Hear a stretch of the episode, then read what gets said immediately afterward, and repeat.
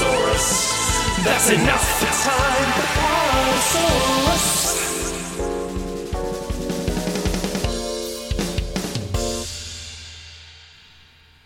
Awesome. Wait, am I supposed to be recording? Were you not? I was fucking with you. I, I had a minor. You know, like that Incredible Hulk triggering sound, like that. Just. I was like, I've been thinking like all day. I was like, should I just like, should I fuck with them about the recording? And then like, I was gonna wait to the, I was gonna wait till the very end of the whole thing and be like, oh shit. Awesome. That'll be the end of Guess on the Podcast. That's okay. And with that, hello, good afternoon, and good evening. Welcome to a very special episode of the Podasaurus. This week it is a very, very, very special spoiler cast for the game Yakuza: Like a Dragon. I'm your host, Ken, and with me we have Man of the Hour, Gil. Yo. And a very special guest, Tofu. Hey, howdy. Howdy, y'all. I like the way that you did the special was the same way my students would try to make their sentences longer by adding like fifteen varies. Yeah, I am like Asian in the mind there with the English there. It is cool. No, it needs five words. It is very, very cool. It is super very cool indeed. Is that like where that comes from? Like when you watch uh, like bad dubs? Yeah. Where it's like just, yep. It's because they'll just like put very, very, very in Japanese and it's fine. It's fine. And we're like, you can't do that in English. Sorry. It's annoying. How are we, by the way? I am recovering from sick, and I'm still kind of sick and tired. I was trying to lay on the floor earlier and listen to Brogan's grating voice while I was trying to like take a short nap, and it didn't work. Nice. I'm uh, I'm doing good. I'm uh, enjoying my my last day off in like a string of a couple days, so it's been nice and relaxing. You work all through the weekend? Yeah, or well, I'll have Saturday off, but like I'll work tomorrow. I'll work Friday, Sunday, Monday, I think Tuesday. But like this week I lucked out and had like three in a row. Nice. It's nice to have days off during the week. Yeah. Because like weekends are fine, but during the week, like even if you're not going to do shit, it's it's different. You're just like everyone, like someone, everyone else has gone to work and I can kind of do whatever I want. Or just like you can go do things that, because things are open or just normal. Or, like, you can just, like, do stuff at home for so... Because, like, you're doing the weekend, like... Especially with my wife. My wife teaches, so, like, she gets the weekends off. And so, like, that's when we do things. But, like, if I'm home during the during the week, like, you know, do the dishes, do some laundry. Like, you know, stuff you wouldn't think about during the weekend, but I can just get it done and kind of, like, you know, have it be a adult relaxing activity. Fun.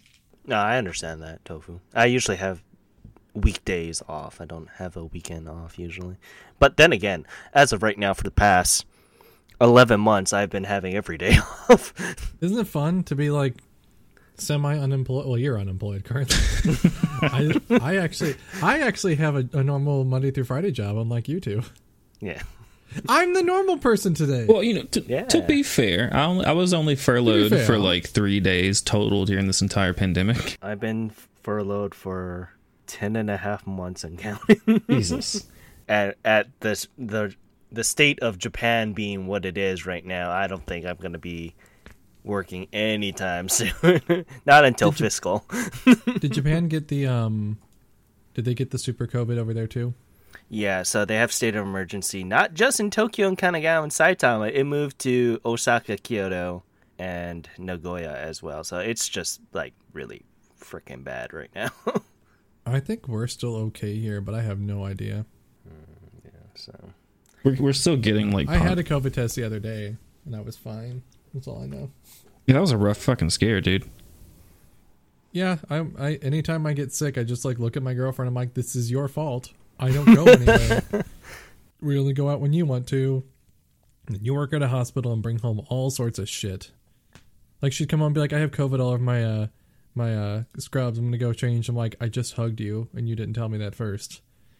Why don't you tell me this first? I just hugged you and then just like rubbed my eye immediately after. Yeah, see, this is why I don't do hugs. This is why hugs suck. But yeah, with that, well, let's go back to the the main topic here, and that is Yakuza, Like a Dragon, or Yakuza seven. I'll probably be going back and forth of calling it either Like a Dragon or seven, so don't yeah, mind I pretty me. Much just call it Lad. Lad. It's shorter. You can keep saying Like a Dragon or Lad. Lad. Or seven, yeah, yeah. I keep forgetting it's seven, like, completely. And I don't know if that's because I've never played the other ones, really, like... But, like, to me, it's mm. just Like a Dragon. Like, I can't think of it as a numbered game. Mm. Yeah, I thought it was, like, Yakuza seven, Like a Dragon. And I kept... I was intent on it being that, so when I was looking for it, I'm like, why is it only showing me the Japanese one? I'm getting yeah. really confused, Amazon. Yeah, no, well, when they originally did it, it was... or originally announced the thing, it was Yakuza seven, Like a Dragon, and they were like, nah, because this isn't a clean break.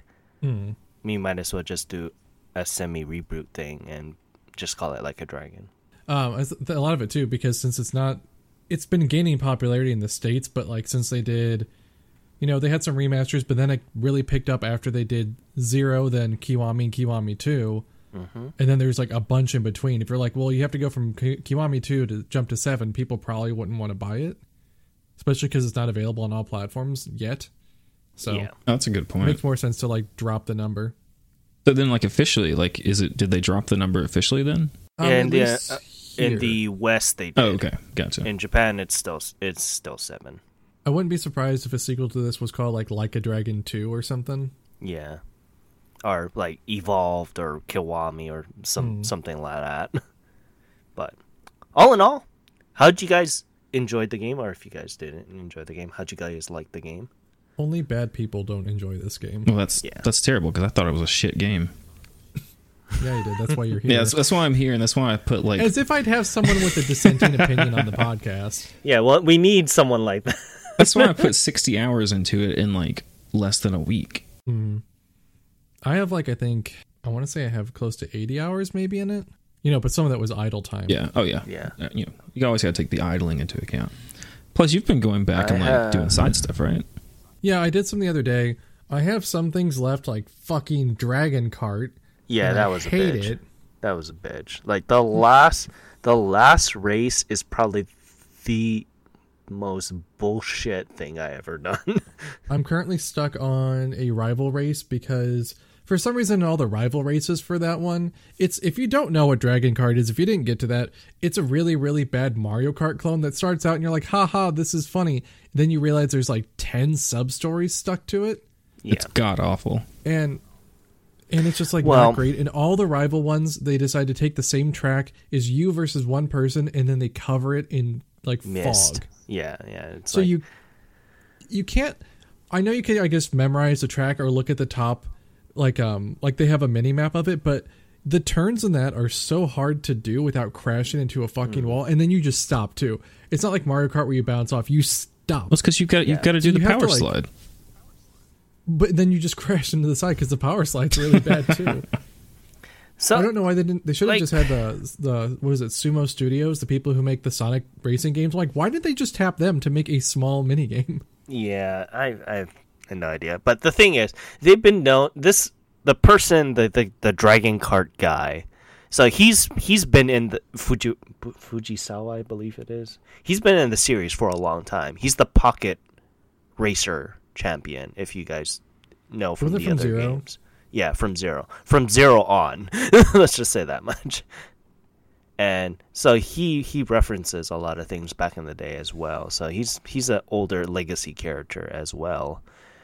And his side stories are, it's so bullshit because I hated the, the pocket pocket racer side story because it was more bullshit than Dragon Kart in my opinion. At least Dragon Kart, you have control of the goddamn cart. In pocket pocket racer, you don't really have that much control.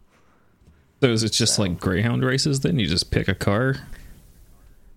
It's it's like slot cars. Oh, the okay. only thing that you can control is your acceleration and your deceleration. That's the only thing you can control. And if you have a shit car, you're always going to lose no matter what.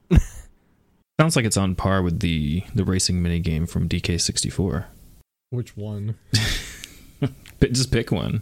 I didn't get very far in but, uh, Dragon Kart. I think I played the intro uh, the intro mission and then like never touched it again. Yeah, no, I've... I've been so trained on how Yakuza games are that I one hundred percent the side stories, and I thought that would give me a trophy, but then I just totally forgot it doesn't give you a trophy in this game. So I wasted all that time, but I, I had fun with it, but I wasted a lot of time with that. And well, with that, let's kind of go into like the characters and, and things like that. So you got Ichiban Kasuga. He's our new lead. He is taking over from Kiryu Kazuma from the, the prior games here, the legacy games here. How'd you guys like Kasuga overall? Oh, I loved him. one hundred percent. He was great. It was nice to have a character that was a little bit more of a kind of comic foil to some of the heavier story beats, um, without being like a joke also. No, I've I've enjoyed Kasuga and just how his comedic tone kind of hits a lot of the, the beats that it necessarily needs to be there. And he's totally very, very different from from Kiryu. And I kind of like that. It it took a little winning for me, but it was after the first chapter that I kind of got on board with him. Oh, yeah. I mean, it definitely took me a little while to get into, like, even just the game, because I haven't played a whole lot of the previous ones, but I always have this problem where I buy the Yakuza games, like, I would buy them when they came out, and I'd play them for, like, an hour, and then be like, I'm done. Yeah. I really think this one helped out having an English dub for me, too, that was actually good. Mm-hmm. I know you played it in Japanese, though, right? Yeah, I played it in Japanese. And I think Tofu and I both did English. Yeah, yeah, yeah I did English. But it definitely did help. Like, I don't mind reading subtitles and stuff, but, like, at the end of the day, I don't want to read subtitles anymore. So... Mm-hmm. I understand. Like, I understand. Well, and then like, but they had a good voice actor for him, and it like really made it easy to get to know him. I think, and at least for me. No, I agree, man. Like it made it. Um, it didn't feel. Well, just just touching on the dub, like it didn't feel like I was making like the inferior choice. Like the dub across the board mm. was fantastic, and I thought, yeah, there were a couple characters I didn't think were very good, but none of them were main characters. Yeah. Mm. Well. Kind of. One, I really didn't like his dub voice, but, well, two of them. Yeah, there is but actually one main character, character. So it's fine. It's god awful. So, for, for the dub, dub in, the English dub and the Japanese, so they kind of started this trend with Judgment a couple mm. years back where they had an English and and Japanese dub. Mostly because they saw the success of Yakuza gaining in the West mm. here. So this is the third game that they had uh, an English dub since then. So they had Judgment, and then they had the the Fist of the North Star game mm. that is technically kind of canon, which is really, really funny because if you guys played the slot machine game, scenes from that game is in the slot machines. So where, when when would the Fist of the North Star take place? Like very, very far in the future? Yeah. Nice. Because I don't know anything about Hokuto no Ken. Yeah, it, it's considered canon, but a, a lot of things is considered canon with this timeline. I think even Binary Domain's considered canon to the Yakuza yeah. franchise. Oh, hell yeah. Because yeah. it happens so far in the future, it doesn't even matter. Yeah. It's like, well, that all got destroyed, so who cares? We're like, oh, okay. Which reminds me, I have to go... I, I'm trying to get every single game released by the studio now, and I got to get Binary Domain. If I find a copy, I'll send it to you. Like, it's not expensive. It's just you yeah. have to find it. It's like yeah, I just got to find a it. legit good game, right? Because, like, I downloaded and installed it recently oh, yeah. after hearing... Uh, I think you were talking about it one day in Discord, and, like, I was like, oh, yeah, I have that. I've had it for years and just never touched it. I bought it on a whim because I'm like, I oh, know, you know, I'll try it. And then I find, I didn't know it was made by the, the Ryuga Gotoku team. So, like, I bought it, and, like, it's... It's just a it's a third person shooter. It kind of sets you up not in the same way tonally at, at all or anything like Spec Ops: The Line where you think you're just getting into a typical shooter, but then it's not. Mm. Like um, you're fighting against enemy robots, stuff like that. It has a really weird sci-fi story where like there's human, like there's like human robot hybrid type things, and one guy just found out he was a ro- like a robot and. and stuff, and you're sent in to like find out who's doing this shit in like Japan, because of course they're going to Japan. It's such a weird game. I don't know why they made it, because all they had made up until that point was like Yakuza. Well, not only did they just only make Yakuza, they made Super Monkey Ball. Oh yeah, I forgot the guy that directs it also made Monkey Ball. Hell yeah, I can, I so, can see the crossover.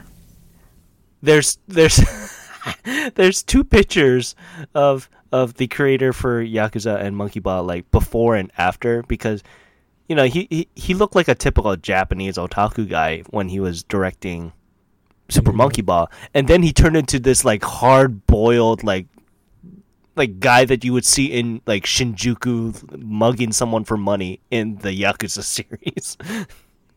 When he transitioned over, it's just like the tonal appearance of that one director is just so funny. Let me see if I can find it. It sounds like he just had to kind of become become the work to make the work. Yeah.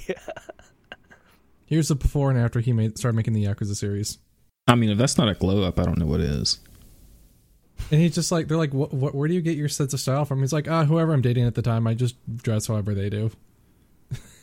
Like, okay. I mean, he sounds like a people pleaser. Yeah, Toshihiro Nagoshi. Yeah, he's he's he's a character. He's a hoot.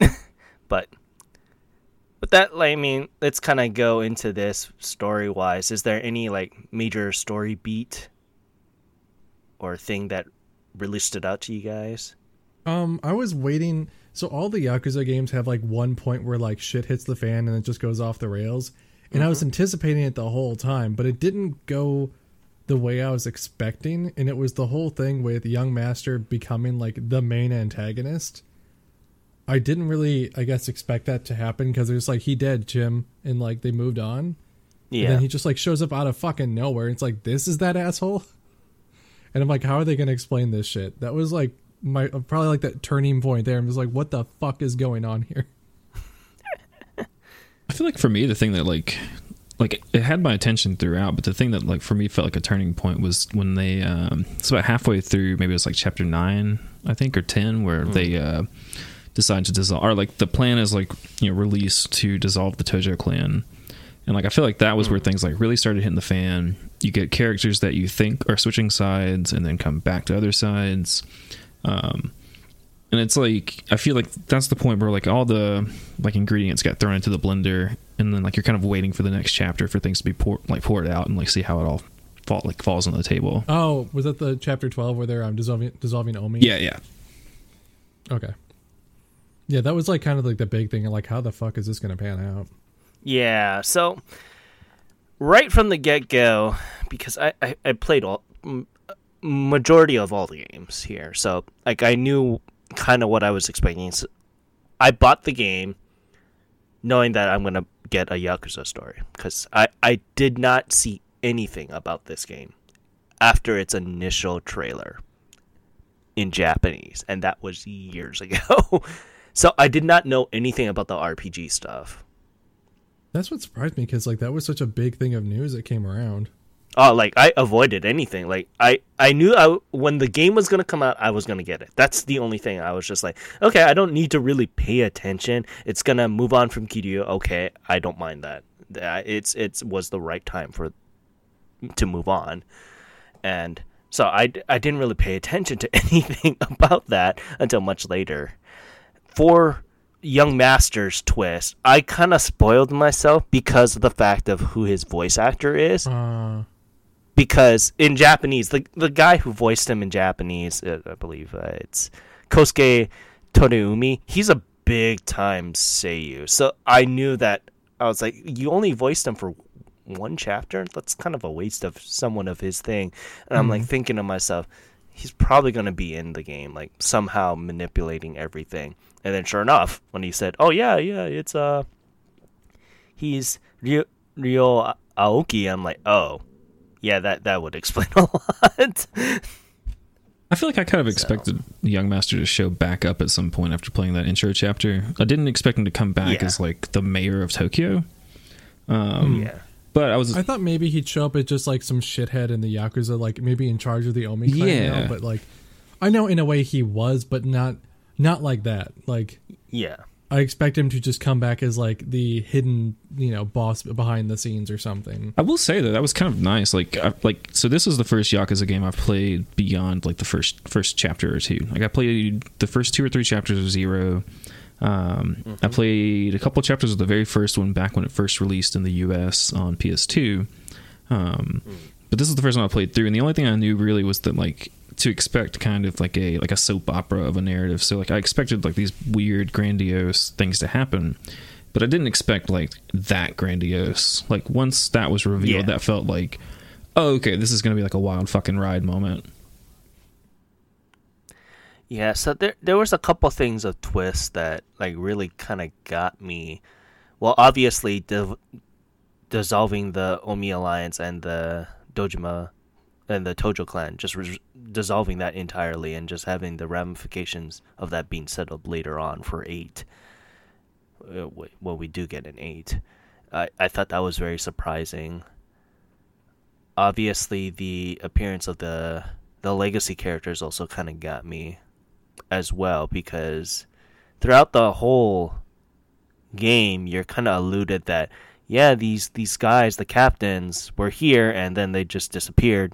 We don't know what happened to them. And I was just expecting that we'll probably see one of them, possibly Kiryu, who was the, the main character for the other games, in it. I didn't expect to see Majima and and Taiga as well, who are like the bigger captains of the the Dojima clan.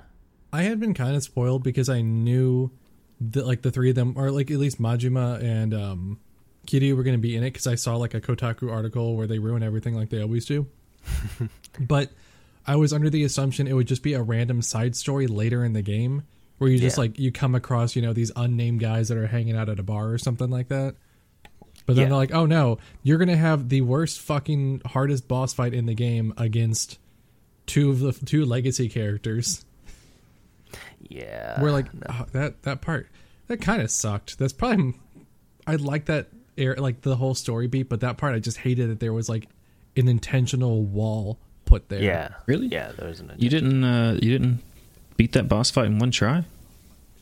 Nope. Pathetic. I so. Didn't, uh, I didn't the- Chris Nog on my way through it and just have like go through every single one of my healing items while I'm fifteen levels below and be like, why is this so hard? So y- you told me that there was a, a, a wall go- coming up at the mm-hmm. part that I was doing. So I intentionally just grinded and I did the tower in one go. And that was the only way yeah, that, that's, that wh- that's why I did it too. I like, I got to the boss fight, got my ass kicked, and then just went through the tower once and I was good to go. It was like still yeah. a little hard, but like, they introduced the tower like this is optional, but it's not optional. Yeah, it's the, not if you want to get be ready for it. That's kind of how I felt about the business minigame as well. Like, I don't, I don't feel like that's really optional to like get the complete game. No. Also, as much money as you need to get for stuff, yeah. it's not optional. Yeah. But at least it wasn't terrible. It just it has a terrible tutorial. Yeah, that's true. Yeah. Oh. See, seeing Chris trying to do it was just pain. I've tried to help three people with that, and then no, like they don't listen. When I'm like, it's a weapons triangle of green, blue, and red, and the characters that you're fighting, in that the character has a color, and then their questions are different. And every time I explained it, no one would listen to me. They're mm. like, you didn't say it right. I'm like, I told you exactly what it is. You just don't want to look. And the fact that, you know, you have to be aware of which characters you're bringing into the meeting because mm-hmm. they have different power levels, they have different attacks, different attack to defense ratio. Mm-hmm. You might have a guy that is really high on attack but really sucks on defense. So if you're not paying attention, you could accidentally kill that person. I um I got carried the entire time in the board meetings by the grandma and the chicken, hey, the, and then two other characters every time. The chicken is O P. The grandma is too. I think I got rid of her once I started getting as... like special characters. Oh, her her cost was so low I didn't even care. Yeah. So I like it, it took a while. It took me about the third third board meeting to finally click what what what was going on here, because I just didn't know about the the power level stuff. I was just picking characters because it would just do red, blue, or green kind of thing. Mm. And then it kind of just clicked to me. I'm like, oh, I should really pay attention to these numbers. Did it take you guys forever to realize that, like, say if you had a, like, red board member that, like, when they got up to, um, you know, do their attack, did it take you guys forever to realize that, like, a red board member could give, like, a blue attack? Yeah, see, I, I didn't know that they would all give um different colors at a time, because initially they only do the color that they are. Yeah. Yeah. And then it starts to vary it up. Yeah, I did like, so. though, if you notice, though, when you're doing it, when it when someone stands up and has a question, your character that will beat them flashes on the bar. Oh, I've still never noticed that. Yeah, it will flash really quick, like with flame around them, and you're supposed to use that one to attack them. Oh, well, that... Yeah. Well. Well, there's just so much going on. I can't I can't see everything. This game is so, like, visually maximalist. Yeah. So, uh, going going back to story beats here, the one of the major things was the Millennium Tower near the mm. end of the game. And that place, my God, it's been used as the end game for, like, at least two or three games now. So I'm, I was very surprised that they brought it back again. Do you usually run through it all the way like you did in this one? No. You just like go up to it into an office or something? Yeah. Or mean, you're like automatically at the top floor. As it like how they like um based everything around of like going back to Kamurocho, it only made sense to use that building because like even for me, just seeing it is the most ominous one on the skyline. Yeah. Yeah. So it just it works as like a final dungeon. Yeah, yeah, yeah. When it plays into those R P G tropes too, which is really nice. It's like it's the Dark Tower in the yeah. distance.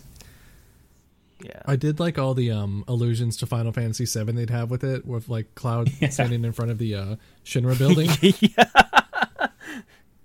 Like I think they even do it in the game. They like basically do that exact scene looking up. I'm like, they fucking tried, didn't they? Yeah. So, so going on to that R P G trope, how did you guys like it? Oh, oh my God! It. That's why I love the game. It's that that's part of what made it my, my game of the year. I mean, it, it handled it so well.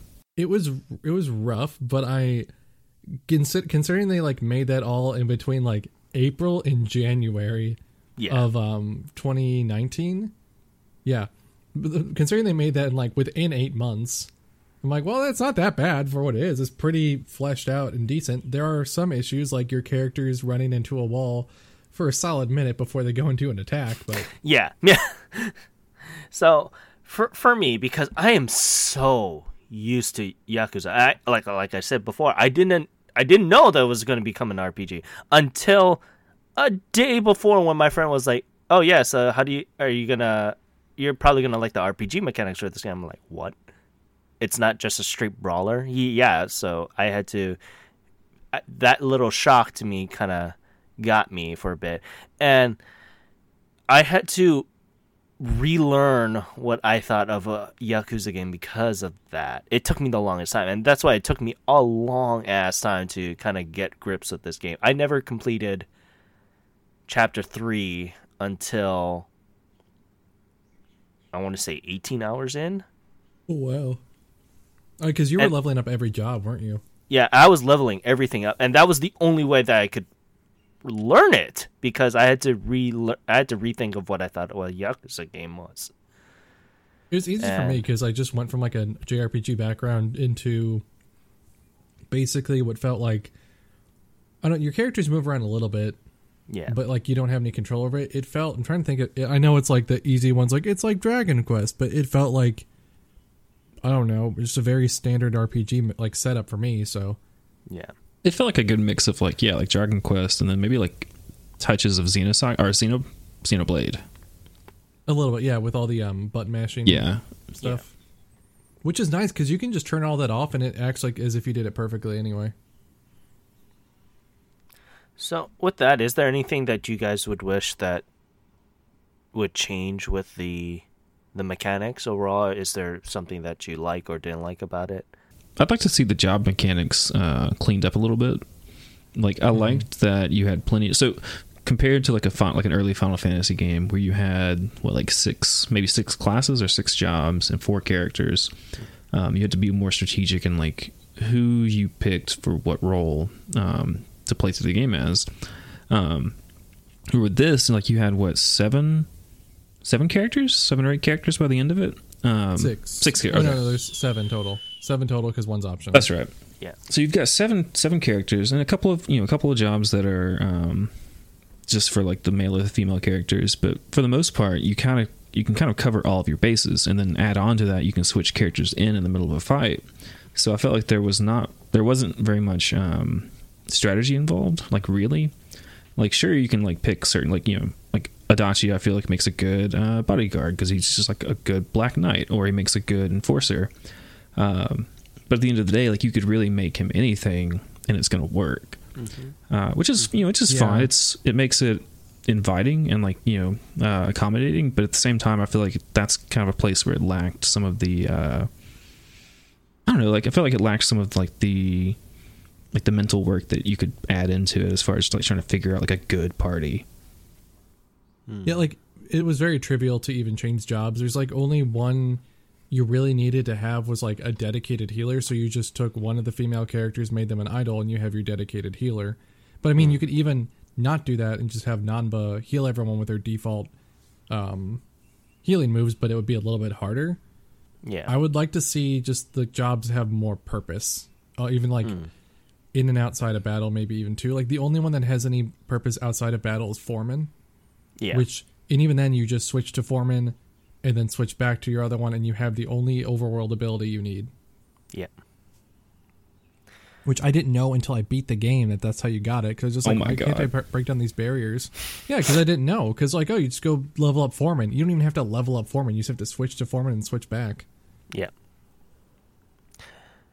So there, there's a couple of things that I would like to see changed or just added overall for the R P G mechanics. Uh, and that is, one part is jobs. Obviously, like you guys were saying, I want it to have more meaning. I would like it to have a a second form, or a, like a second form and then one for like a character only. Mm-hmm. And that'll give a purpose of you actually maximizing out like, oh, like chef, you're Master Chef now, and you get mm. like more damage and more fire resistance or some some B S like that. I'd even like to see um if they would combine jobs too, like if they would like make it more like, guess like, you know how some Final Fantasies have where like if you level up two you get like another one unlocked. Oh yeah, yeah. Or yeah, like yeah, if yeah. they had like enforcer and like I don't know, um bodyguard together, so you could have like an enforcer with a sword or something like that, or like just level that up to something special. Yeah, like, or have it like detective or some some bullshit or mm. something like that. And I feel like that'd be pretty easy to do too, especially like, you know, as far as picking names for things to make it, you know, stay within that universe. Yeah. And one thing I would want to see changed in the the mechanics overall is having a smaller arena, because you would have things, because the the the arena that you're facing in is the real map. It's just blocked mm-hmm. off and certain called off to things. I wanted to see, see it a little bit shorter, mostly because you can still go inside shops. You can go inside areas that you're not supposed to. And it would eat up precious time of them walking back and forth, back and forth, especially when you're trying to do the your down damage. Mm-hmm. A lot I of that comes want... from, like, um, it depends on where you are running. Say, like, Kasuga's, like, hella far ahead of everyone. He starts the battle. Everyone will run back to where they started from. So maybe Kasuga's, like, in front, but the other ones are, like, you know, twenty feet away. They'll run back twenty feet away in yeah. between moves. And then, same for, like, started. If you do, like, a crit damage and you send them flying, sometimes they go flying all the way across the map, and then you're like, there's a follow-up, and then the guy has to follow up from the starting position, mm. which could be like behind a wall, run all the way there, and by then the, the down damage, the, the double damage that you would have got wouldn't matter anymore. They definitely could do better barriers of like going in and out of buildings, or like even if they switch to just like, um, I know they try and keep it so it doesn't like, you don't leave that map. But yeah. they could, like, they could switch to like an arena, like a, almost like, you know, like if you do like a Final Fantasy, like a random battle where it's like something you can see like a bigger version of the thing around you, but that that area's like flat. Yeah. Well, and I feel like with this too, like as as much um, like reuse as they had throughout, like visually, like it could be easy to do something like that. Like, like you know, if, if you're in. If you're in the main city, you just have like, you know, a city street arena, or if you're in an alley, a back alley arena, and that's it. I feel like with this, they literally just took the same walling off mechanic they had for the previous games and just ported it into this. Mm. Yeah. I mean, it was not slapdash, but I mean, they, they went from, like, within eight months, they completely changed everything up. So it just seems like it was an area that they had cut corners that they could easily fix if they, like, you know, start the next game in mind to be an R P G. Yeah.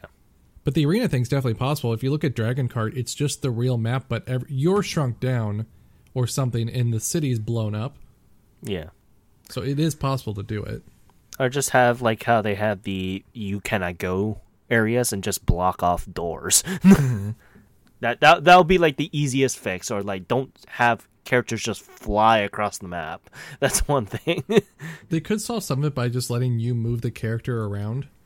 Yeah, because like if you're stuck around like a a wall or something, that if you can move them around into the battlefield a little bit better, because they just kind of like aimlessly walk around back and forth. And if you're trying to like time a, an attack so that it hits multiple people at once, you just got to hope that guy, you know, walks back into the fire flame thing and then just hope that he gets burned. If not, he'll just miss everyone. I mean, they're all kind of floating around just like battle goldfish. Hmm. Like, it's definitely rough, but I I enjoyed it. I liked it having the button mashing sequences with it too. Yeah. Because it just felt like I was doing a little bit more, which in the fact you can turn them off is great, because for some people I know they aren't going to want that. I, I really like the pound mate system though. Oh god, and yes. Pound mates were great. Poundmates were great. It was a very interesting use of summons, so to speak. It was the best, like, in-universe way to have it, where you literally call in a friend to help you out. Yeah. You guys have a favorite one? Um, I know that was one of our questions. My favorite was Uncomfortably Numb with Mister Masochist and his girlfriend. I think my favorite was probably Nancy Chan. Oh, oh yeah, Nancy Chan's one of my favorites as well. I liked I liked Majima's one the best because it's just it fits his character so well of just being batshit crazy. So. One thing with those, and then also with the battle system with the different essence moves, I hope in the next game they don't take you to some really generic looking arena to do them. Yeah. Because I just got really tired of seeing that same grayed out generic arena. I yeah. understand why they did it, but it's just like, come come on. I'm sure they could do a better way of that, but it just I got tired of seeing that after a while, especially because just like awkwardly would cut to a a character to like just kick someone in the head once and then like them just stand there and staring, and then it would go back to the main battle. Yeah. One thing I did like about the pound mates in general, like as a summoning system, I like that they weren't all attacks. Mm-hmm. I like the idea of like, you know, because in the past, like Final most Final Fantasy games up to, or at least the ones I've played, like up to thirteen or up to twelve rather. Like, all summons have, like, some kind of an attack. And, like, maybe you get some kind of extra, you know, effect bonus after that. But I liked with this, like, you, you could you could do a summon solely for status effects. I thought that was kind of nice. Yeah, because, like, um, what was it? Like, Uncomfortably Numb. That one, it made you resilient against damage, so it took a lot less and you wouldn't get stunned. Um, what was, like, Nancy Chan poison things as well? Mm. I'm trying to think of other ones. Oh, Omelette was, like, a... Uh, like a t- like um, a coin flip if you're going to heal your M P or your your uh, H P. I think even is I, is it Taiga or Taiga? I think Taiga. Even his I think Taiga. was just a status effect, wasn't it? It was like a lower defense. Yeah, I didn't actually use him. I was saving him and Kiryu for later. Kiryu's is also really good. I, I I'm saving like Kiryu's for sure for um the final boss of the True Millennium Tower. Oh yeah, yeah. Because I haven't had to pay for him yet, and I'm not going to. Yeah, true. Oh my god, true. I'm, that's probably my last one that I'm waiting to do. That and then the, the Hong Kong Hero one, because fuck that. That one that. just, I did it one day because it was a pain in the ass. You have to yeah. go around and hope these N P Cs spawn, and they don't always spawn. It's random, but you have to take a taxi each time and then go check the area, god. which is not right next to where they are for most of them. So yeah, it gets really so. annoying. And you can't take a taxi back to the location you were that you just got into the taxi. So you have to run to a far one, go back to the one you started, run up there, run to the far one again, keep doing it. Yeah. So, but with that, I mean, we were talking about it being an R P G game. Nothing without an R P G means you need party mates. Mm. What were your favorite party characters that, or your playable characters that you had? If you guys had any. There wasn't anyone I disliked, but I definitely didn't use Zhao or Adachi very much after a while. I say I think Zhao joined the team way too late for me to put much effort into him. He reminded me of Same. Edge from Final Fantasy four, where like he could be very good, but you get him so late in the game, like him or even um the guy on the moon um in Final Fantasy four, where like it's so late into the game you feel like you don't really get to build them up very much, because like you get him and then you can like beat the game within three or four hours after that. So like unless you want to go grind his jobs, like it's kind of uh. And he doesn't really fill a role that I didn't have before. I didn't really use Zhao either. Um, I got him. I, I honestly, I uh, benched uh, Nanba pretty soon too, too. To be honest, like I had some. Sometimes I would use him like if I really needed um, like some area area attacks. Mm. But other than that, like my whole party was basically just um, Kasuga, Adachi, Joon-gi Han, and um, uh, Eri, and that was really it. I pretty much stuck with Kasuga, Eri, Sachan, and uh, Joon-gi Han. Because yeah. Joon-gi Han and Eri together are overpowered. Oh, yeah. one hundred percent. Because yep. Eri Same. Has the thumbtacks that hits everything, and then Joon-gi Han learns like a um, like a double gun move where he like points the middle, shoots, and then go like swipes outwards. And then you do thumbtacks, and it just kills everything. Oh, yeah. And, the, and like there's their, their speed agility stats are so high, they always go first. They also yeah. get like three moves before everyone else does. Yeah, at least mine was the ones that, like the the jobs I had them in or whatever. They always had like two or three moves before anyone else could move. Mm-hmm. So for for me, I had Joon-gi, Eri, and Sachan as well as my party mates, and the reason, well, one of the reasons why I had Joon-gi on my thing was when I had to go grind. There's a specific enemy. I think it's the Vagabond subclass mm-hmm. that. Is its defense is so high that no matter what attack you do will do one damage. The gunshots help chip mm. that down three fourths, and then you just had everyone else do regular attacks or multi-hit attacks. And you get the you kill the Vagabond, and it does so much E X P that you get. It's not even funny. Yeah, that's the like last your thing to farm for. Yeah, your your last the last dungeon or the last sewer that you go down to and do it with is it's four hundred thousand each time you kill a Vagabond. Nice. So, I need to like I'm one level off from getting the last like level achievement for Kasuga. I need to yeah. go find one of those because I'm tired of grinding. So, like, is there any like character stories that you did like from your your party mates here? Um. I think one of the like one of the best ones, honestly, was probably Adachi's. I think his was the most fun. Yeah, like we're like finding out like him like pretending to be this rich guy, and he and you have to go and even like act like his bodyguard for a while. I think that one was the probably the most fun one. The other ones were like they're all okay, but I think his was like the most interesting one, considering he doesn't have really much to do most of the game. I felt like it had the most weight to it. Also, like. Joon-gi Han's like he, you know, he had his as far as um his was almost like so heavy that it felt out of place maybe with the uh the bar stories, but I thought yeah, the rest so of them just kind of felt like semi goofy light. light yeah yeah yeah I think Joon-gi Han's, I don't know, maybe since neither of us really finished six, maybe if we did that we'd care a bit more about that one.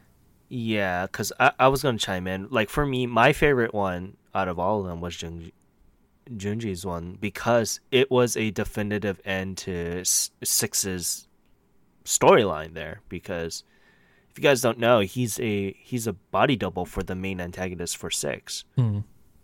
And like I said in prior episodes, you kill him point blank, shot to the head. Kiryu kills him right then and there. And the the surprise of seeing him in the series again just took me out. I was like, oh, what? How are you still alive? Is this game this game takes place after six, right? And yet, sure enough, no, it's a body double, and it talks about his what was going on and how there was this one guy that just came in and wrecked our entire organization. And you you do play that in six. So it was a, it was a nice bow tie to see the the Korean storyline tied up with that. Oh, which reminds me, in the English dub, does does Joon-gi and Zhao speak Korean and Chinese? occasionally. I know Joon-gi Han does speak Korean because they actually had a Korean American do his lines. Zhao, I don't remember. I'm trying to remember who his voice actor was. He was voiced so, by Robbie Damon, who does not, from that name, doesn't really strike me as someone who, who speaks, speaks Chinese. Chinese. That's some profiling. He was tux. Um, he was not incorrect. Tuxedo Mask. Yeah, he was Tuxedo Mask. Oh my god. And he was Goto Agechi in Persona five. Uh, which reminds me, so there, this is a little, this is a little wink and nod of just how Sega keeps everything in, in part in. So, Sachan has a has a sister in the game because she's a twin named uh, Nanoha, mm. and they're both. Uh, so Sachan is voiced in English by Elizabeth Maxwell, while while her sister in the English dub is voiced by Jeremy Lee, mm-hmm. and. It's a deliberate reference to Persona five because they play Makoto and Sae Nijima because oh, okay. they're both sister in the English dubs. Well, in like... the Japanese, in the Japanese, it's voiced by by Sumire Uesaka, who is a phenomenal voice actress. Does she play both of them? And yeah, yeah, okay, yeah. So it just changes her pitch. There's a bunch of like little references there that I always wonder. I'm like, is this just in English that this is a reference or something like that? Just like a lot of little. Things. I did like how like a lot of this stuff felt like it it didn't feel like it was hitting you over the head with it either. Like you would know that something was important in that way, but like if you didn't know, you didn't know, but you knew it was there for somebody. Mm. Yeah, like I'm I'm very surprised for the English dub, kind of going back to that, is that they had the original voice actor for Kiryu Kazuma voice him again after years of not being relevant. Which is funny because I thought he was the worst voice actor in the game. Yeah. He probably, what, which is probably the reason why he doesn't voice him anymore. Yeah, like so he, we, uh, he came in and he's the only voice actor whose mouth flap does not match their mouth very much. Like he feels like he's talking with his teeth closed the whole time, which might work in Japanese, but in English it's like he's talking like this, but his mouth, but I, I don't like I don't. What were they doing with him there? What was going on? So, like, he he was one of the... In him, and then we have Dante-san, who's the, the cop in, near the tail end of the game, uh, that you go to Serena's, the bar for um, Shinjuku there, was, in I think, were one of the legacy characters that they brought back the English voice actors. Obviously, they couldn't have Majima's English voice actor come back, because he'd probably be too expensive. Yeah, wasn't that Mark Hamill? Yeah, it's Mark Hamill. Probably that, too, in, like... I don't know if he would still fit because he would just be sounding like the Joker. It would just, yeah, because that's that, that was his whole thing. It just sounded like the Joker half the time. Which I don't know if it would. That wouldn't be a bad voice for Majima, but it definitely wouldn't have been a good one. I mean, it wouldn't like, sound it, like it wouldn't have been any worse than it wouldn't have been any worse than Matt Mercer. I didn't, what, what, I'm sorry, I didn't like Matt Mercer's role there. What if I didn't like him as a voice actor there? What if they had brought Troy Baker in to do uh, Majima? Oh my god. I don't think it would have worked. One, they couldn't afford him, and two, it's just, I don't know. I don't think he could do it. He just, what is he going to do? Sound like Joel from The Last of Us? I mean, it's just Texas Majima. Like, use my normal voice with a Texan accent. It'd just be really shitty. Yeah. Suddenly, so. Majima has daddy issues. No, Majima has some issues, but I don't have daddy issues at the end. Majima doesn't have daddy. He has trust issues. He has a lot of issues. Isn't he like fairly normal in Zero, and then like after that he just goes fucking insane? Or like by the end of Zero, it's like where he like tips over. Yeah, Zero is kind of like the thing of, well, I have to accept who I am, and that is I'm I'm fucking crazy guy. I was gonna say because like the first couple of like chapters with him in Zero, like I was like, okay, like I know this character is supposed to be wild and crazy, but right now he just seems like eccentric. Yeah. He has that kind of thing, like, oh, yeah. And seeing his turn in Zero was very interesting. Like, if that, that that's one of the reasons why I really liked Zero back then, because of just how they handled Majima's storyline for that. But, but carrying on, I mean, is there any other, like, N P C characters that you really liked? I liked all, like, just, there's a bunch of random ones I liked from sub-stories and stuff. Like, none that, like, specifically jumped out, but like I really like the um when you go to the movie theater, just that like that whole interaction between Kazuma or not Kazuma, um, Kasuga and like the movie theater owner of them both like lamenting being old people, like falling asleep at the movies.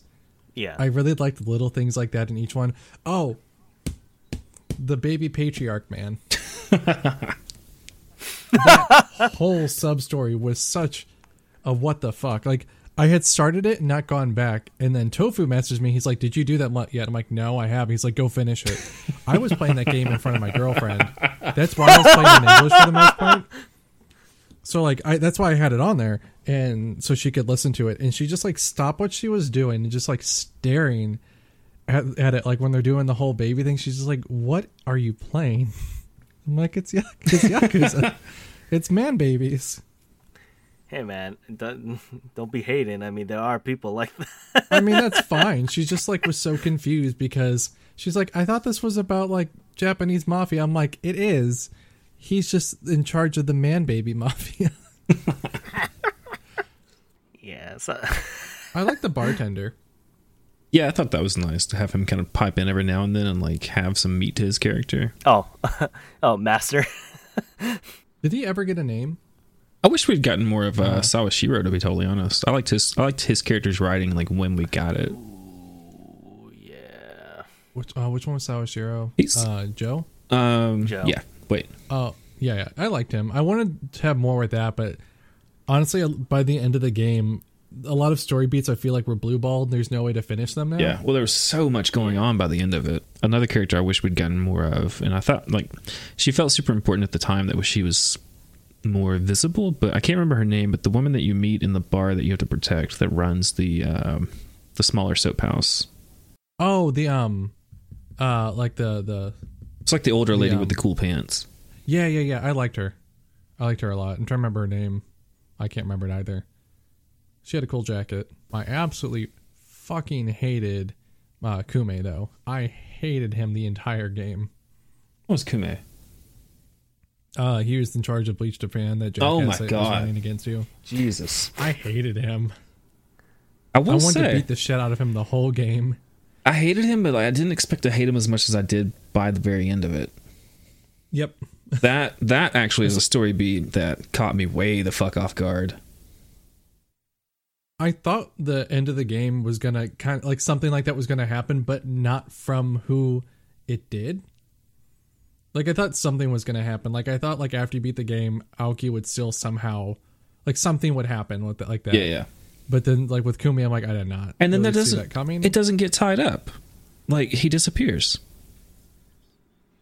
Like, and he's an elected official, too. So it's like, what what's going to go on with this? I mean, I assume that's going to be, like, maybe, maybe, hopefully it'll come back in eight. But, like, good Lord, that felt like such a, like, immediate blue balls thing. Like, oh, by the way, here's one last one. Boom, bye. Uh, so, this is Kashiwagi Osamu for for the, the master of the bar here. And if you guys don't know who he is, he's your captain in Yakuza Zero. He's a, a legacy character as well. Oh, he is? But they kept yeah. that a secret in the entire game, didn't they? They kept that a secret. Like, the only time you would know what his backstory was is if you complete all the, the, the final sub-story, the, the, the romance sub-story. Because hmm. he he talks about getting shot, and which was what happened in the original games. And that he survived, and that's why the name of the bar is called Survival Bar. Oh, nice. Yeah, I never got to that. I wanted I want one hundred percent the game, but it's just such an undertaking, and I kind of got pissed off at Dragon Kart, so I like stopped for a while. Yeah.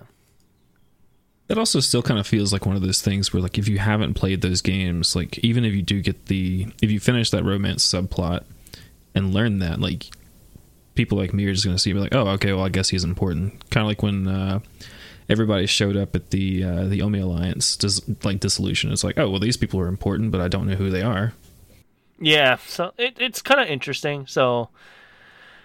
Oh boy, I, it, it's interesting to, like, if you guys don't know, like it, it's a great jumping on point, this game, but it really does help having familiar knowledge of the series, because having that wink wink nod nod moments pay off so much.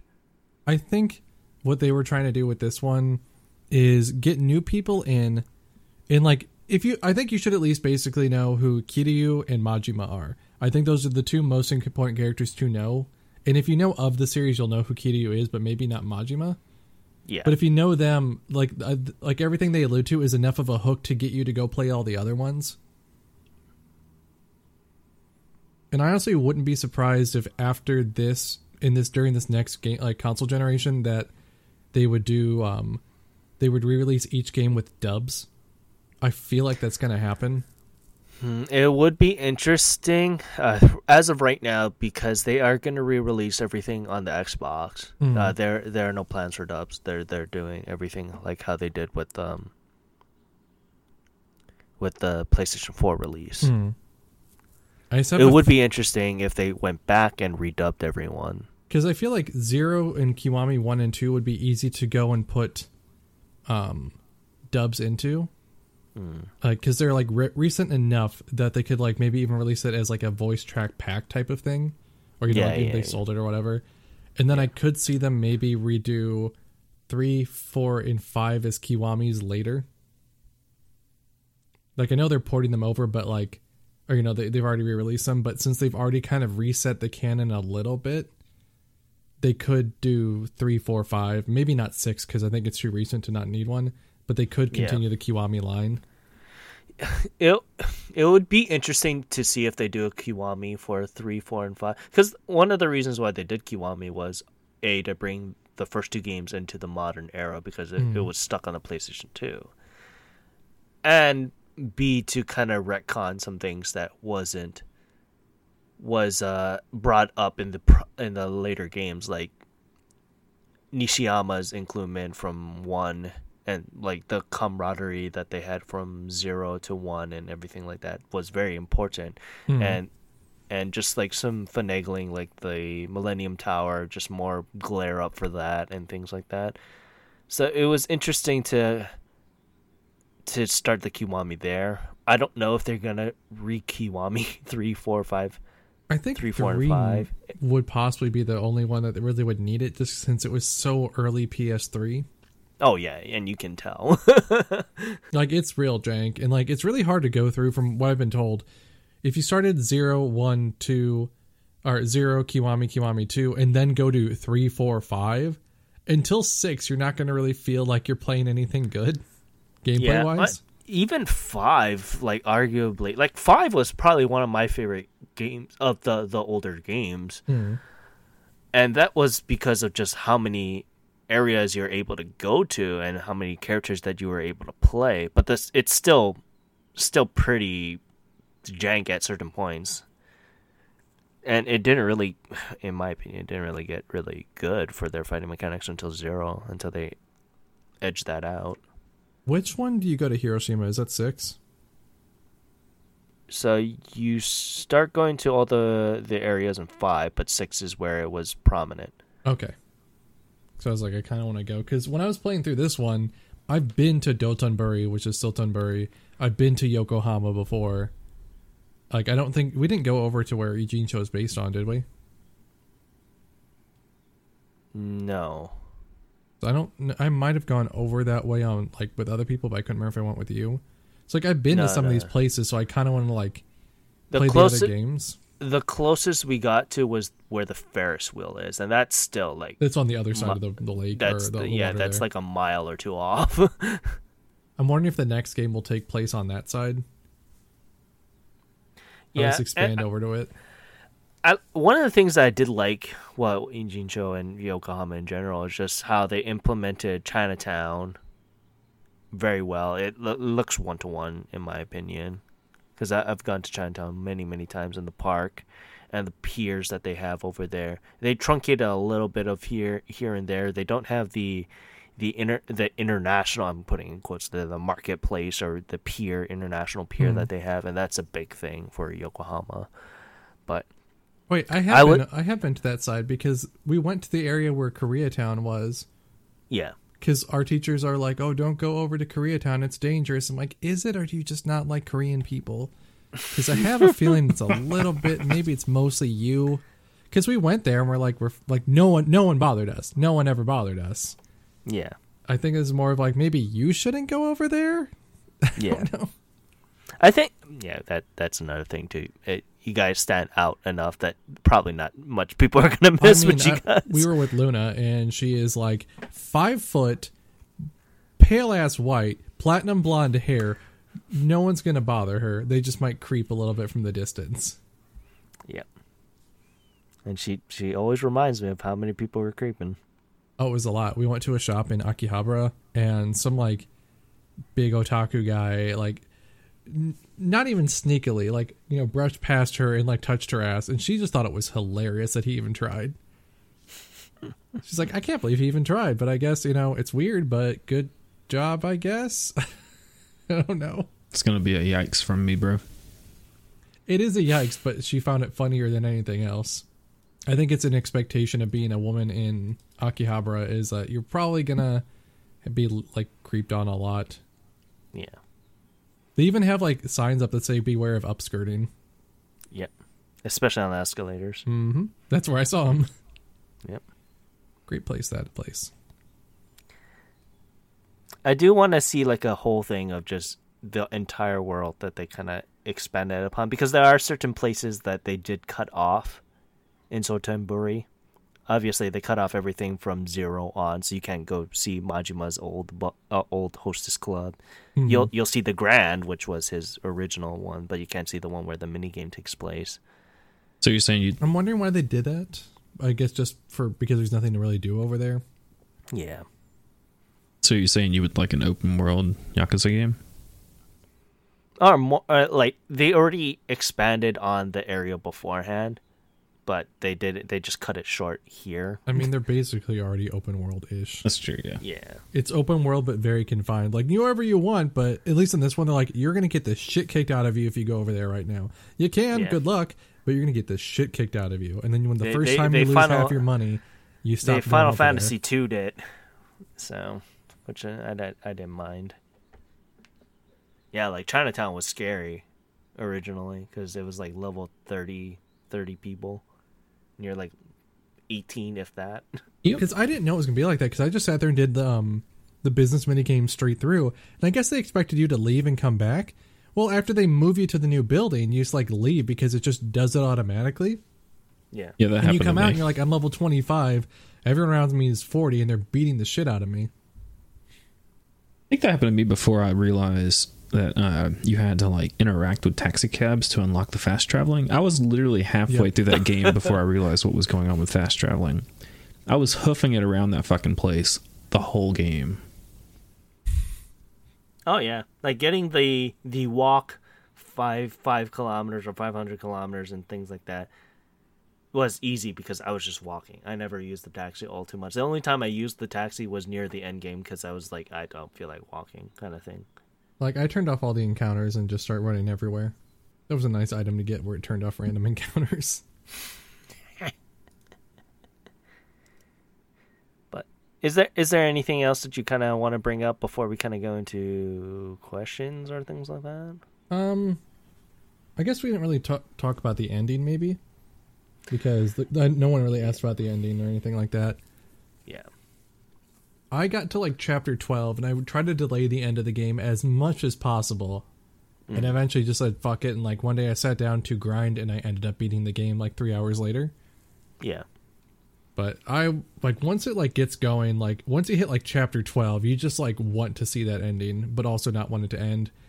I was yeah. so happy at the end of the game. I got to beat the shit out of Masato. Hell yeah. Because I've been waiting to do it the whole game. Was, and I was watching um I was watching Chris play through it, and he got to the end.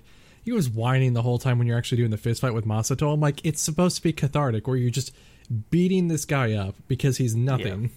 Yeah. Like yeah. That's the thing. He's nothing compared to you, and you're just beating the shit out of him after you've busted your ass to get to him and help him. That was so satisfying. Good lord. Like I think at one point, like I Plus, realized you could do like your uh, your skills, but like after a certain point I was just like, no, nah, we're just this is just you know all attack okay, only, yeah. Yeah. I'd used all the new skills until I ran out of M P, and then I just finished them off because I wanted to see them, because they're all a bunch of random like wrestling moves. Oh yeah, like yeah. German suplex and stuff. So I used all of those, and then once I realized he just counters you all the time, I just started beating him up. It was even better too because I was wearing the warrior costume the whole time, so I'm just like wearing this knight armor, beating up this guy in a suit. Well, you know, they say the suit is the modern day man's knight armor. Oh, that sounds really cringy. It is really it sounds cringy. Like something they'd say on Reddit. Just like have a suit, like a suit that and that doesn't match the fedora you're wearing, then tip it. Well, I mean, as long as it matches your tie, you can't have like too many clashing uh, patterns. Have a Hawaiian shirt under your your suit. Oh my god!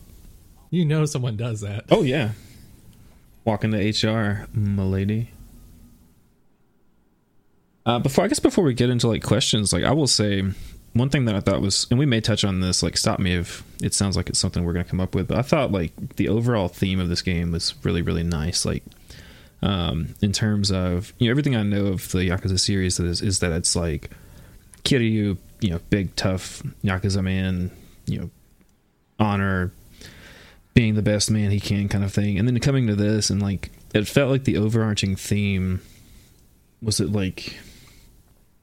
kind of like that no one is useless, like everyone everyone has worth. Hmm. And I thought that like everyone yeah. in the uh everyone in the cast, or just like majority of the cast, a lot of people like at the end of their rope. Yeah, and like, like they're like they got nothing left, like so they're just they said fuck it. And they're like the dregs of society, and not like not necessarily like in the sense of like, you know, drug abusers or like, you know, thieves and stuff. But it's just like people that you would just kind of cat like, you know, ignore or like forget about. But then, like, they're all yeah. helping each other. Like, everyone is constantly, like, supporting one another. And, like, even up to the very end, like, the final scenes with um with the young master, like, he's, like, Ichiban, or uh, Kasuga, like, still believes in him and still wants to support him. Mm, I yeah. thought that was really refreshing, especially uh, after fucking Last of Us two.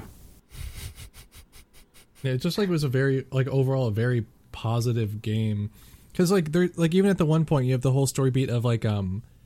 Uh, Kume is running for mayor, and no, everyone knows no one's going to win against him, but Kasuga is still going up there and making him look like an asshole for like yeah. looking down at him, and he's just like, yeah, killed a dude.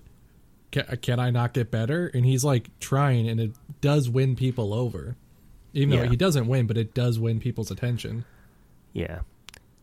I, I would say about the ending, though. If you guys can, try and watch it in Japanese, because Kosuke Toraumi, who who did Young Master's voice acting for this one, it was really good.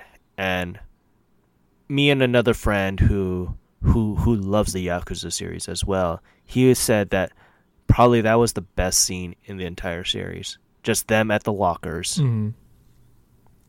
Because of just how well acted both of them were off of each other in the Japanese voice acting. I didn't think the English one was bad, but like it was definitely something that would make, because like the the way it feels at the end, and then like the music that pairs with it, it feels so wholly Japanese. Yeah. That like yeah. in English, it, I don't think it can hit. The, like it was good, but I don't think it could hit that in English because it just doesn't work within the. Like, the confines of English language and like culture. Yeah. But like that whole scene was good. And I liked the allusion back at the end of like Kasuga carrying Masato away. Like um, Arakawa oh. carried him away in the beginning from the lockers. Yeah. Like I really yeah. liked that kind of full circle thing. Cause it even showed too, like Kasuga is actually Arakawa's real son in a way, but like they're yeah. both still kind of brothers. Like, yeah. It's just, it was like when I watched it, because I, th- I I originally thought he was huffing a bunch of smoke, because there there was a couple scenes in Zero and Six that I actually really really liked, but nah, like watching the final scene while they're at the lockers, it was really really good, and I've really enjoyed that scene. It's probably one of my favorites, if not in the game, in the, probably of the series as of right now, and. Yeah, no, it's just it's really good, and it really just showed how, even at your lowest point, you can still kind of rise up, mm, so like to speak. You still have people supporting you even after, all the dumb shit you've done and b- big mistakes you've made in life, like there's still like the family to turn back on, even if it's an unconventional family. Well, and you know, like yeah. something that's kind of nice, I just thought about, like listening to y'all talk about that, like it's it's kind of timely in that way, in the sense that, you know, another narrative arc throughout the whole the entire like throughout the whole game is that, like, no one got where they are by themselves. Like Aoki mm-hmm. had help yeah. throughout. Yeah. Um, Ichiban got, gets where he is. Like he starts the game like alone, and he comes into the world as a, as an orphan basically. But then, like through growing up, you know, as a kid, he gets taken on taken on by Arakawa, and then as he grows, uh, when he's released from prison, like you know, he starts building up this you know this group of friends that like support him. Um, and I feel like that kind of runs through it, like the whole idea that like you know you can't you just you can't do it alone, even though he's. I mean, I guess, is he named after the number one, or is it just uh, the phrase number one? Um, Ichiban means like the best, like okay. the number one thing. Yeah, I don't know why his name. Did they ever really give a reason to why his name is Ichiban, or was it just like? I mean, he was he was named after or named by like a random soapland owner. So yeah, like, who the fuck knows? I don't know why yeah. he picked it. Maybe because yeah, he was the I'm... first kid born there. I don't know. And and in Japanese, it uh, it does have Ichiban, uh, like the, the kanji Ichiban, like number mm. one, as as its as his name. So yeah, just like that whole running arc of like doing things together, like as a group, as a as a you know a community, as a neighborhood. I thought that was really nice to have, like especially throughout this past year. Yeah, I did like too that like Kasuga gets out of prison and he doesn't go back to. He doesn't want to go back to a life of crime. He just wants to go back because he never really got into like the, I guess the crime side of being yeah. a Yakuza so much. He was always more like, you know, the petty things, like going around collecting money from was, people he was, who owed was, money. He was to the him. Beat basically. Yeah.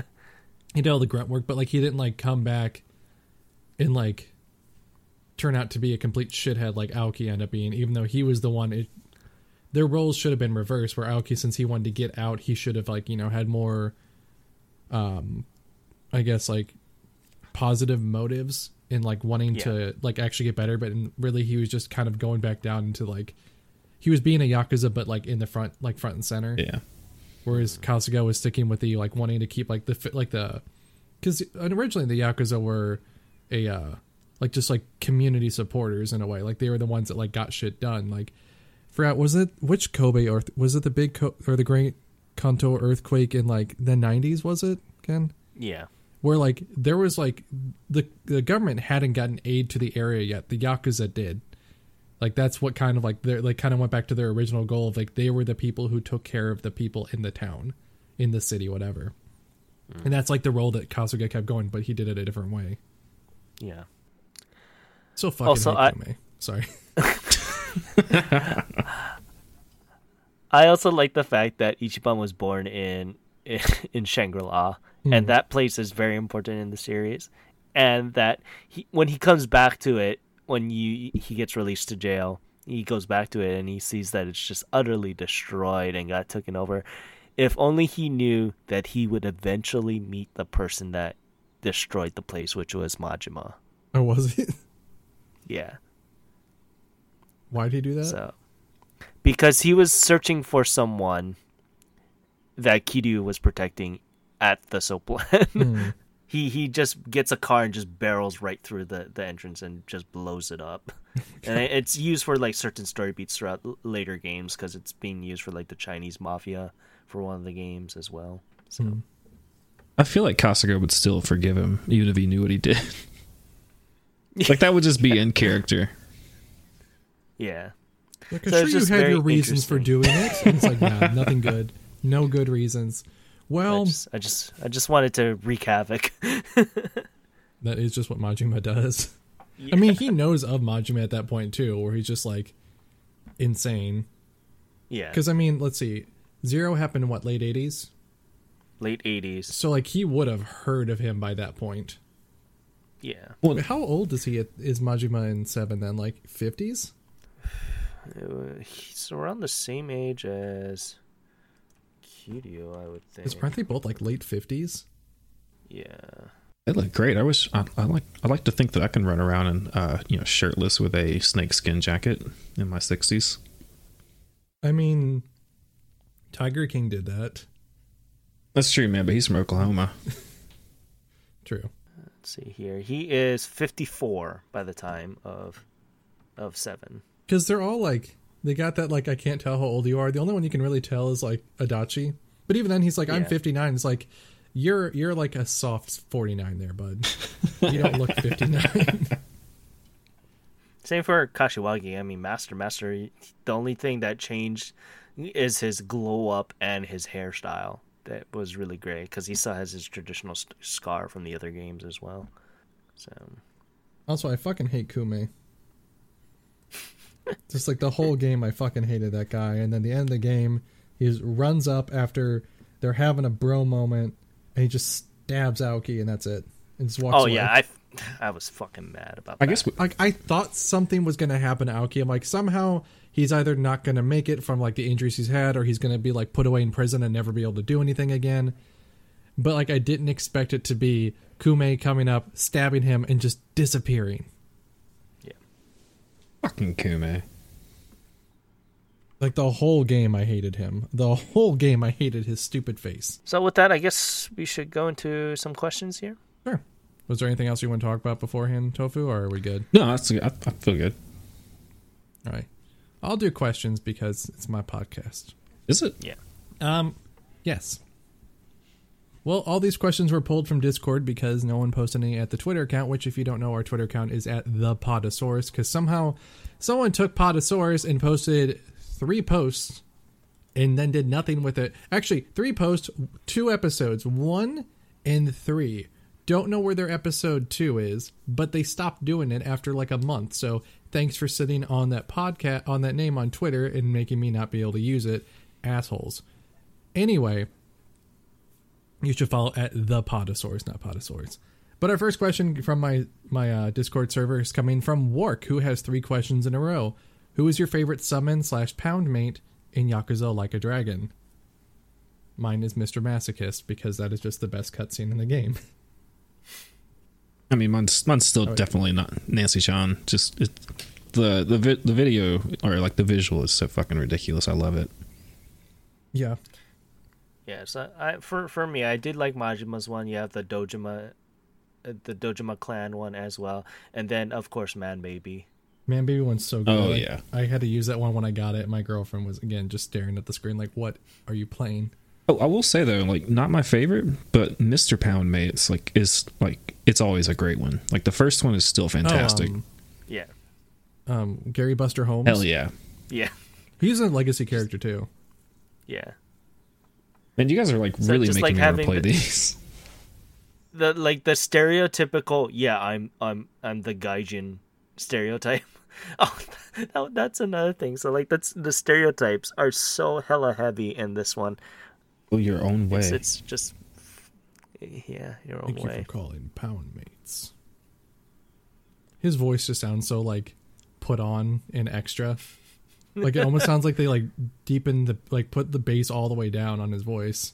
Would you say that it's worse so, like, than Tom was... and Shinmu?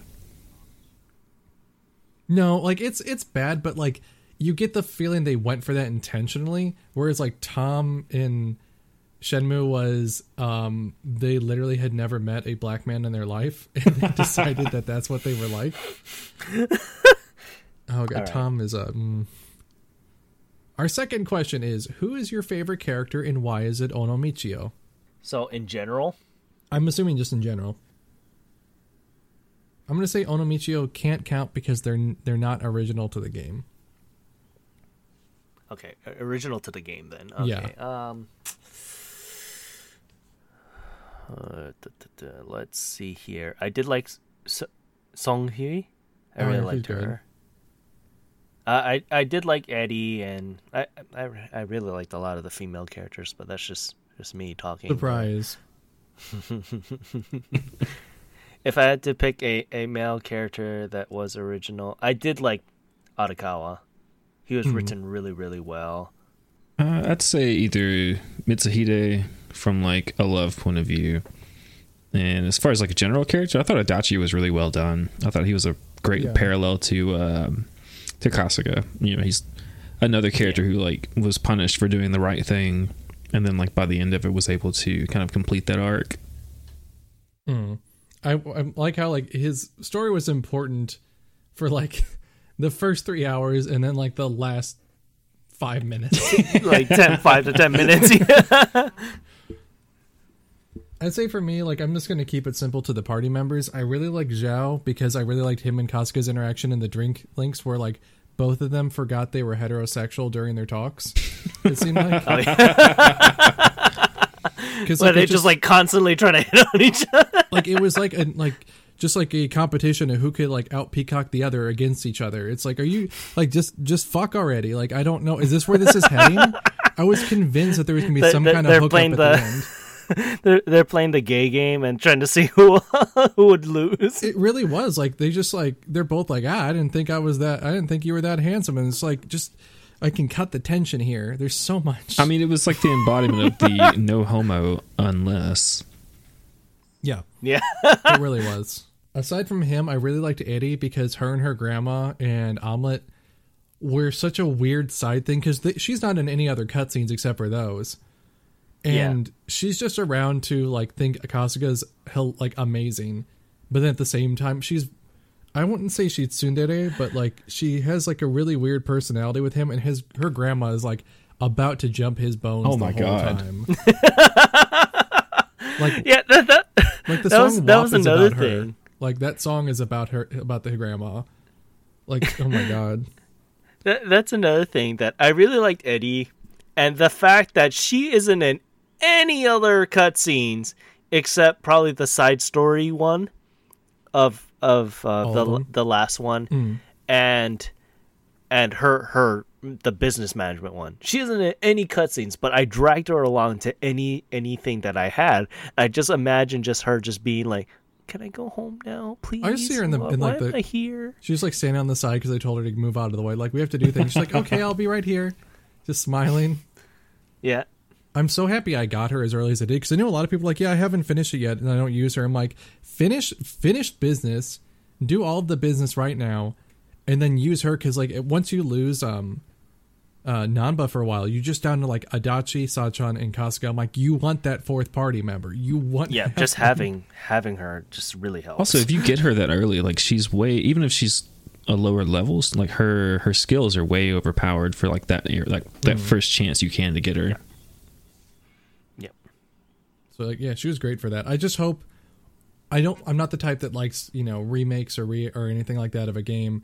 But like if they went back and kind of like Kiwami this or something and like put her into the cutscenes because I'd like to see her more in it or even in a sequel if they make her a main character again yeah. or something. Because like I feel like she was popular enough to like stay in it. I know she's based on a real person, but it'd be nice if she came back and was in cutscenes. That's the only thing I don't like about her being an optional character. Yeah, well, we'll see because I mean f- the the P S five version is supposedly probably going to be like the ultimate one because apparently the save data is not going to carry over, which mm-hmm. I'm kind of mad about. So they might do like a, a director's cut, but it's supposed to be called International Edition. So like if they did work her into everything, I would probably rebuy it just so I could see her. Like in more stuff, yeah. But I, I'm probably gonna get it regardless, and mm. probably just go through it again. But uh, just to see what was different. But we'll we'll, we'll see. Uh, let's see. Our next question, our last one from work, at least in this set. What is your favorite twerk? Tw- what is your twerk? What is your what is your favorite trait or quirk about Kasuga? I think it's really just like the whole battle systems in his head. That's my favorite thing about him is like all the weird, oh, yeah. all the weird Tsujimon and stuff that you fight. It's only he can see it.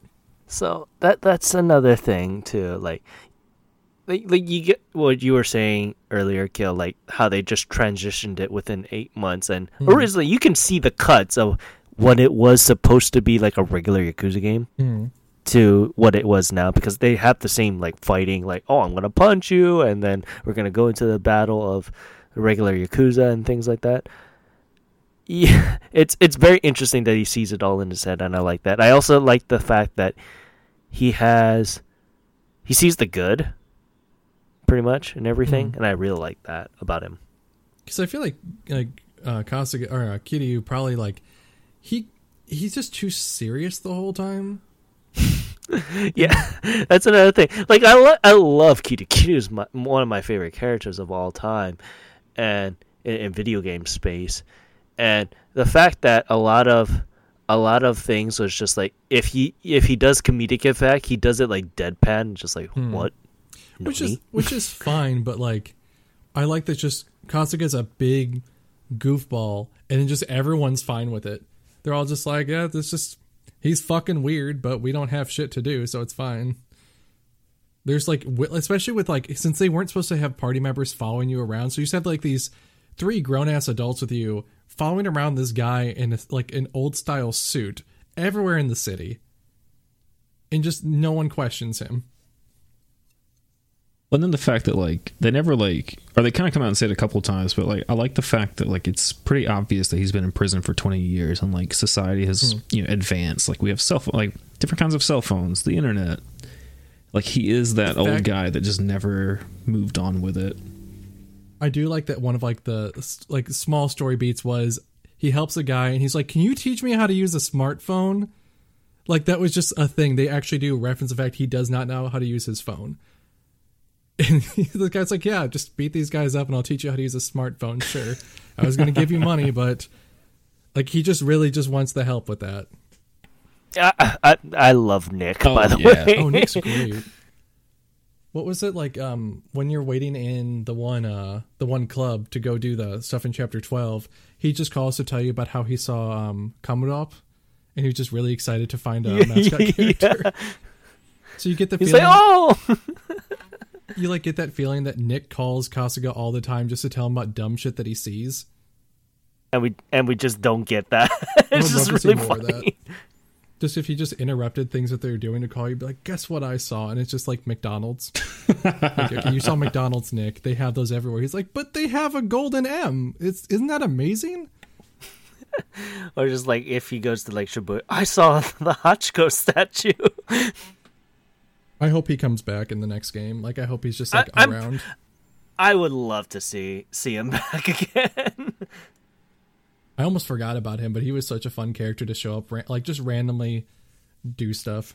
Oh yeah, it felt so on brand when he showed up at the. Uh, oh, what was it? It was at the um, the polls, like the poll counting. He like shows up, asks the question, they show the video or whatever it is, and then like he just pieces the fuck out after he's caused like pandemonium. Like, oh, by the way, you a bitch later. Oh, he's so much sass. It's great. Let's see. Uh, we got two questions from crewmate. What was your favorite minigame and or, and or side mission? I liked the RemRam one with the um the alarm cocks, the, the moving oh, one. Yeah. I didn't play most of the side. It just I thought that one was hilarious because it's just trying to keep a forty-year-old man awake at the movies, which is very real. My favorite's got to be the business. Like, it was so fucking addicting. Like, I, I didn't plan to spend like three to five hours, like, you know, up until two a.m. after getting introduced to it to beat it. I sat there yeah. one whole Saturday. Like, it was from like nine until like five. I did like basically a business during business hours and just finished that mini game. And I'm like, hey, it's done. And now I have an overpowered, um, uh, you know. What do you call it? Like office supplies ninja. Oh, and then I had like Kasuga's fucking uh, skill that I couldn't use for hours because I didn't have him leveled up enough. Yeah, I had to go do that too. I had to go grind to get that one. How about you, Ken? Kim? Oh. So this was probably one of my favorite ones. Oh, see, Which... in English it's not as funny. In Japanese it's fucking hilarious. Because you have, yes. like, like, you have Johnny Young Bosch pretending to not speak English well after he was speaking to you in perfect English. Yeah. Can you tell me the way to the station? Go straighto and turn to right. Go your way. Believe in yourself. Go your way. It's it's probably one of my favorite introductions to, to that whole side side quest. Did, did you meet Dooku when you came to visit me? No, no, I don't think I did. Because that's just Dooku. He would be that guy.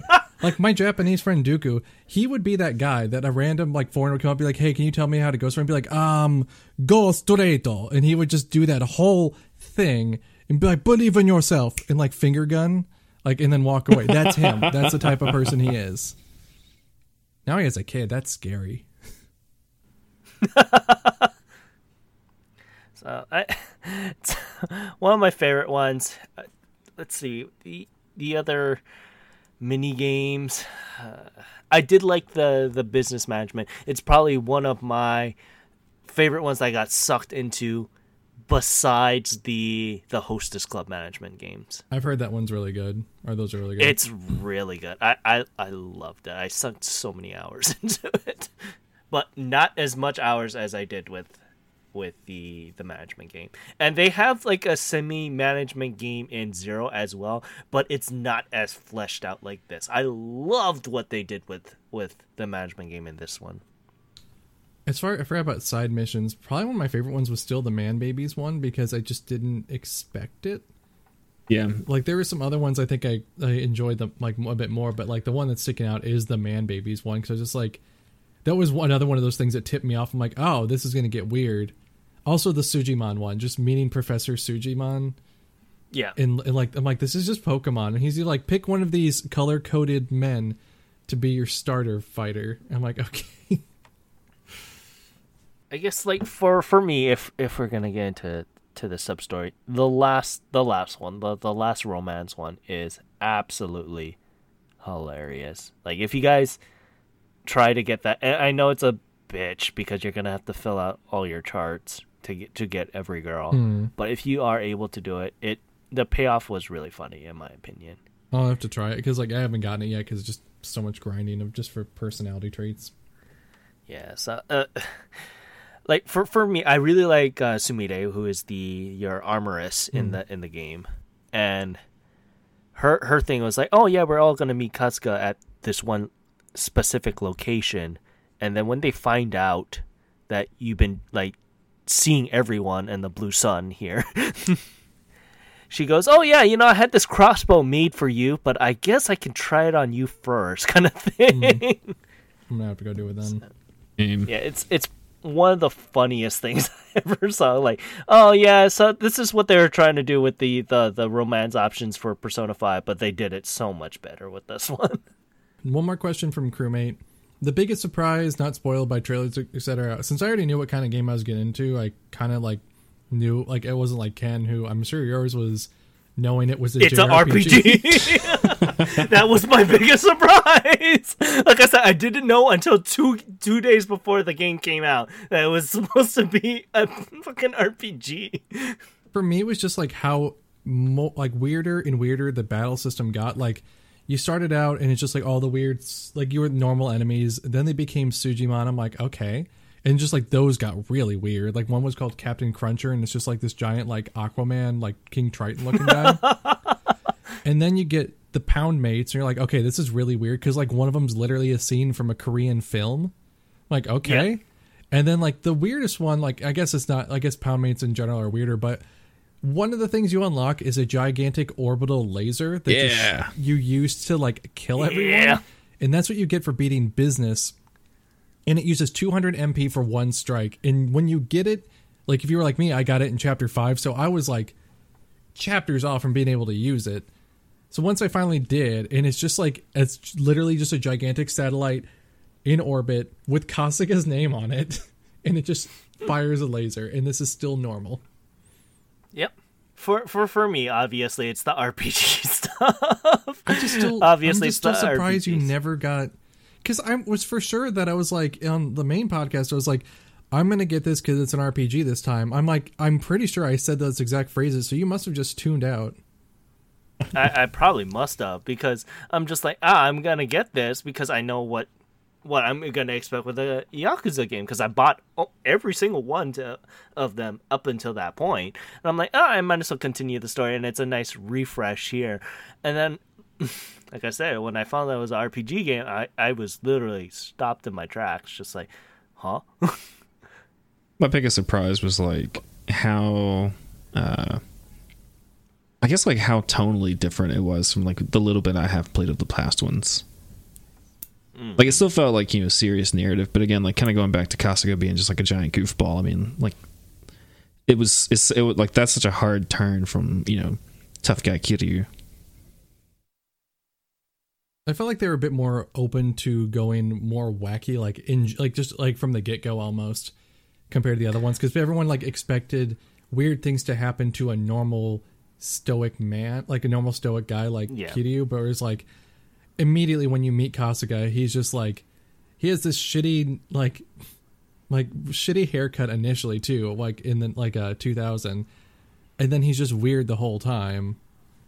Like, it just, you, they were able to do that without, like, compromising what came before. Yeah, I, like, going on that, I just like the fact of, I mean, you had some weirder moments in Japan, being Japan moments in the other games, but they cranked that to eleven with this specific game. I'm just hoping it doesn't go, like, because it reminds me of, like, Saints Row two... to Saints Row yeah. the third, but I'm really hoping they don't go like Saints Row the, like the fourth one, the fourth for like the next Yakuza game. Like just keep it at Saints Row the third level. Don't go too much. And don't I go think, too weird. I think I, I I wouldn't expect them to, but I would expect them to keep like, keep the same way, so mm-hmm. to speak.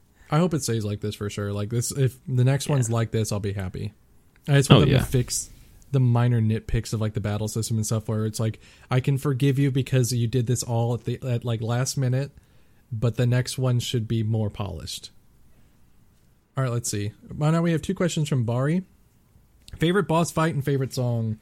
Uh, for me, um, I liked fighting the heavy machinery. Just fighting. Oh, yeah. Uh, a crane. Like a wrecking yeah. ball crane. And then, like, um, at least for song, the um, the sub-story battle theme that sounds like a Dragon Quest theme song, which they've almost only used like three times. Yeah. I think my favorite. Those are my favorites. My favorite boss battle is probably the the Majima um, Taiga uh, Taiga boss fight. I thought that was pretty good. I liked I liked the I liked the flow of it pretty well. I thought they you know they introduced the second the second enemy at the like the right time. Um, and as far as theme like songs go, man, that fucking Sotenbori battle theme, like when it first kicked on, like oh, oh yeah. my god, yeah. that's from actually Kiwami too. Really? From, okay, I forgot yeah. what it was there. But like yeah, that's uh that's the songs from there. They just brought it back as the battle theme for that area. Yeah. Like I think I did a double take so and I, like I R L when that when that popped on for the first time. Yeah, I was happy they used just, Persona five music for that. I know, you know just yeah, some, especially uh, did, some heavy yeah. to come up with it so quickly after. Music. Yeah, I mean they probably just asked the the composer for Persona five to come, you know, help them out there because they were really stressing on songs there. Yeah, they they just didn't know, uh, like, what genre do we want? And they're like, Persona five. We're like, ah, oh, that's a good genre. I, I appreciate yeah. that one. Exactly, exactly. Uh, so for my favorite boss fights, I liked fighting the tiger and then the bear. Oh, I forgot about Any, the tiger and, and the bear. Anytime you dealt with the, the zoo, the carnival people, and of course the last one, uh, fighting Clara, the, fighting which is the, the fucking monkey, monkey in a crane, in, in the crane. So like, and I, I posted that that picture of just you know what happens after you beat Clara, and just the monkey just deadpan, just me. I'm like, yeah, that's that's totally just me. Don't right they there. Have like? Isn't there like? It's like him near the burning crane, the three of them stand there, and it's just like all's well that ends well or something like that. Yeah, exactly. Exactly. So it's just really funny. And then I, I would agree with you, Tofu. I really like the so- Sotenbori theme. There really weren't they, any they battle themes it. I didn't like. Like I even really liked the heavy machinery one because like they actually had like machinery as like an instrument in it. Yeah. Oh, one.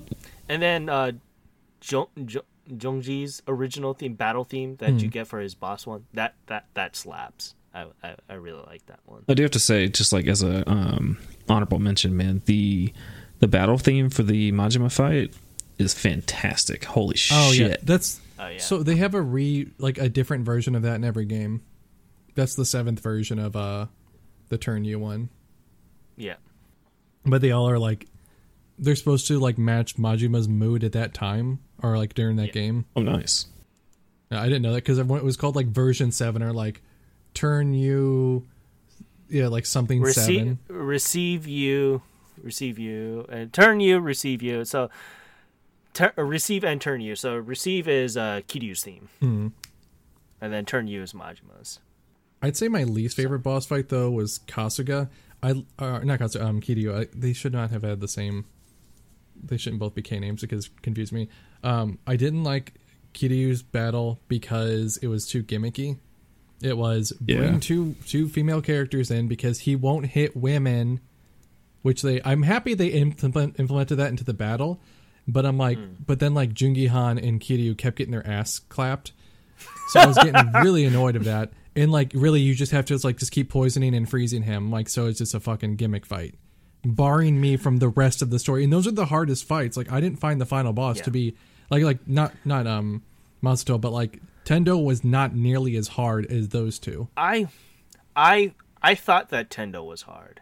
I just thought he was just a tanky. I, I kept um I had Adachi and Kiryu, or God damn it, I keep doing this.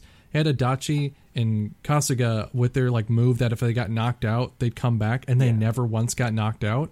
And then just yeah. had uh, Joon-gi Han and um and um Sachan just take him out, like just keep poisoning and freezing him.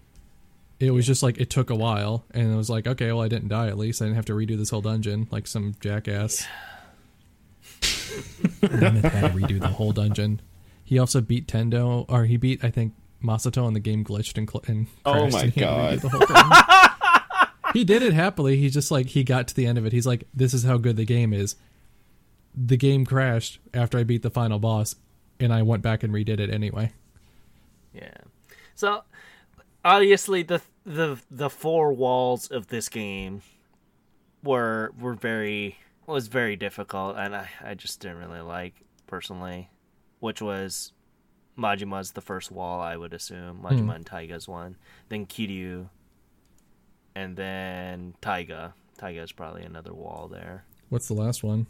Because like I was smooth sailing until chapter twelve, because I also intentionally underlevel myself in R P Gs just to have like a little yeah. bit more of a like challenge, because I went through, remember going through Final Fantasy X H D Remaster and just like grinded a bunch in between classes while I was working on my um um my thesis projects. So like when I got yeah. to the final, like through the game, I just like, you know, steamrolled the whole, like all the bosses. So like after that, I'm just like, I started like intentionally not grinding ever in games, especially like in Pokemon. I don't grind, and like I got to mm-hmm. where I'm like, I have to grind. This is fun. That's the thing, is like grinding is great, like if you choose to do it. Yeah. Yeah. I don't think that's anyone that also is hard, really. I just really think it's those three instances. Three, yeah. And really, Tendo well, isn't that bad as long as you don't hit him when he's up to counter. Well, yeah. then he had. I kept. Everyone. Okay. I was like, everyone keeps trying to hit him when you get. Like, all these characters are like, they're like, they're going into a counter stance. And I've watched people just go and attack them. Like, it just said they're getting ready to counter you. Why did you go and hit them? Yeah.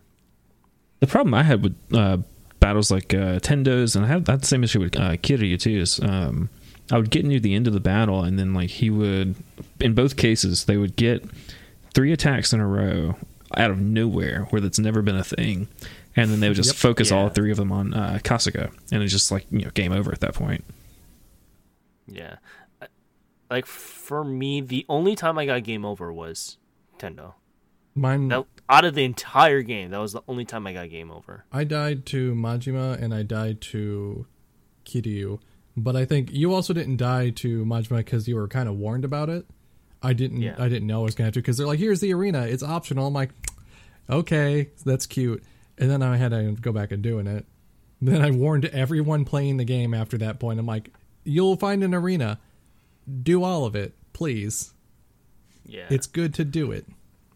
Well, even so, before like before you even gave your warning, you told me, like, at least be at this particular level yeah. before you even go on the trip. And I was like, okay. And then as soon as I saw the tower, I was like, I might as well just get that out of the way, mm-hmm. and if I'm over leveled, so be it, because you told me there was a wall.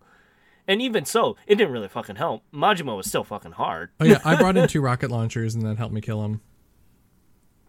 I found a place that sold so. rocket launchers, and I shot both of them at his ass and killed him. Yeah.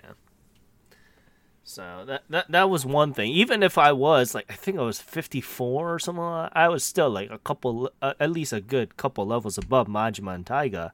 That still is a fairly difficult boss battle, especially mm. if you don't know what you're doing. It's, it is something. I was mad that they put that kind of wall in there for people, because like up until that point, it's pretty, as long as you do the side stuff. Yeah. Like I didn't feel like I needed to grind, because like running around doing all the side mi- missions and stuff, I fought a bunch of stuff anyway. Mm. So unless you're skipping all the sub stories, like, you would do enough grinding in between. Yeah, so I mean, for for, for me, that that I, I, I guess there would be only three three particular walls there, but overall, I mean, I had a because I. How I approached the game was I got so powerful that I just R two'd everyone. Mm-hmm. Unless I necessarily needed to laser them. I would just go through the first round just attacking regularly. And if they can't get attacked or killed within one turn, then I lasered everyone. And that's how I handled the entire mm. game for the most part until until later on, mm. until endgame. Let's see. We have one more question from Bari. What are the best jobs for each character? What was my party once I got all the members? Um... Everyone except for Sachan was the, was their default class. I switched them a little bit, but put them back. If you make if you make Kasuga a breaker, I'm gonna unfollow. I'm gonna like ban you from anything. Um, but I made Sachan an idol, so she was my dedicated healer, and then I just rotated everyone out all the time. Yeah, for for for me, I, idol was so f- broken. It is broken as your mass healer. It was so broken, and it really helped me out near the near the tail end of the game. Even as I'm preparing for the, the final Millennium Tower, I'm like I'm eighty-four right now. Mm. So once once I kind of get to a, I think eighty-eight, I think I will feel comfortable at least doing the first floor and kind of mm. just see what happens from there. Yeah. So I mean, I had Sachan as idol. I had everyone else except Nanba as their default class. Nanba was specifically enforcer. You had Nanba as enforcer? And yeah. Interesting. He's just so M P heavy. Or I not not you... enforcer, bodyguard, bodyguard, sorry. He's just so M P heavy. I thought you would have kept him as like a like a magic user.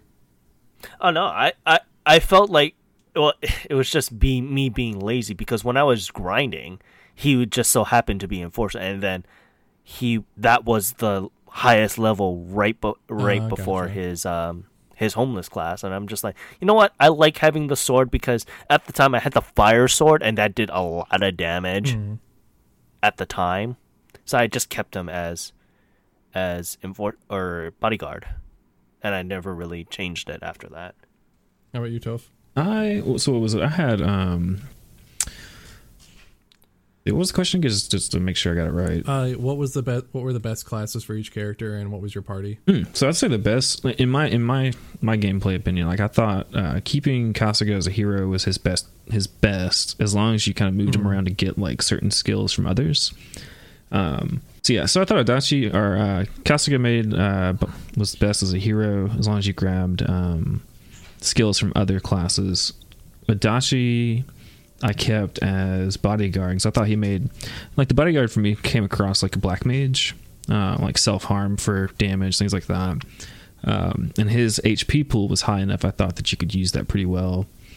I had, I switched Eri back and forth from the, uh, secretary and the, um, Oh, what was it? It was the, it was the D L C, the D L C job. Um, matriarch? Yeah, the matriarch. I thought she made a good matriarch, but eventually I moved her back to um, secretary just so I can get the thumbtack attack back. It's so good. It's yeah. per, like it's like you can't not use it, and the fact that it doesn't carry over, like that's the only reason I went back because like everything that you get. I wish that was her. I wish that was her personal move. Yeah, it's so yeah. good. Um, Sachan I had as the idol. Um. Joon-gi Han I left as assassin, and Zhao I left as whatever his was called. I didn't I didn't use many of them. Like I used, um, like I said, I jumped Kasuga around a couple times to get certain certain just to get up to certain skills, and then Nanba I kept as homeless. I did keep I did put him as a musician for a while because I thought like having him as, as like a red mage was pretty okay. But um, yeah. other than that, the only, I think the only person I changed out was like Adachi was uh, enforcer for a little while just to get some of the some of the uh, the skills. But once I got him on bodyguard, like I was like, this is perfect, and I never moved him. Let's see. All right, we have a couple more. We have uh, we're about halfway through some of the questions we've already answered. Um, Chris Naga asked, "Would you try to perform the move uncomfortably numb in real life?" Who's to no. say I haven't? True. Yes, and I would enjoy it. There we go. I'm not into pain that way, so no for me. You that's sure, a, man? That's a, that's a yikes. I've seen your streams, man. Men- mental pain and physical pain are very different things. It's a yikes from me, dog. Then he also asked, who is your favorite pound mate and why? Because he didn't read any of the questions beforehand. So good job, Chris Naga. You've no, already answered that. I'm not answering that again. And then yeah. Next question, Bari asked, what was the hardest boss fight you encountered and what made you go and grind? Uh, we, we literally just answered that. And I think we answered our favorite party member already. I mean, I liked Eri. I like Adachi. Overpowered. Uh, for, for me, favorite party member would be Sachan. I really like Sachan. Of course it was. Do you like her Seiyu too or something? Yeah. There we go. Yeah. Okay, no. Ken's a massive fucking weeb. Wait, what does it um, say about me that you guys both chose the female members and I picked like the old crusty dude? Because you're the old crusty dude. There we go. Let's see, um, Black Shotgun asked, please talk about Chimkin. Now, Omelette was a very good character. And it's, uh, I wish I used their pound mate more, but since they're just a healing one, I don't have a lot of use for them. But I thought they were one of the best things about Aries' story because everyone talked to them as if they were just a person. And like, I think even Kasuga like talks to the chicken as if it's a person there and stops refer like doesn't really freak out about this chicken is basically in charge of an entire store. Like yeah. I had the chicken in, in charge of Ichiban Confections the entire time. Once I maxed out her level, she was in charge of everything. Oh, and then even thinking about like taking Omelette to the uh, the board meetings and just like, you know, if you're thinking about attacking mm. and defending, you're like you're just like sicking a chicken on these board members. And no one questions it. Yeah, like, you have yeah. that guy who's like the number one business in Yokohama, and he never questions the fact that he's like, you have a chicken on your board. He never questions that. Wait, so why don't you make you make the ultimate board member team of Clara the monkey, uh, the Sojiko, the the giant cleaning robot. The giant yes. Yeah, the giant Roomba, Omelette. And then, I don't know, some random old... Per- uh, and Grandma. Grandma. Grandma's great because Grandma's just, like, pretty soaking wet over there.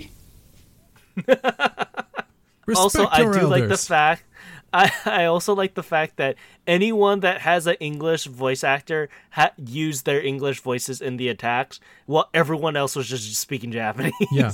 Like, whenever you um fought people, all the enemies were always speaking Japanese, which I kind of liked that. It was like...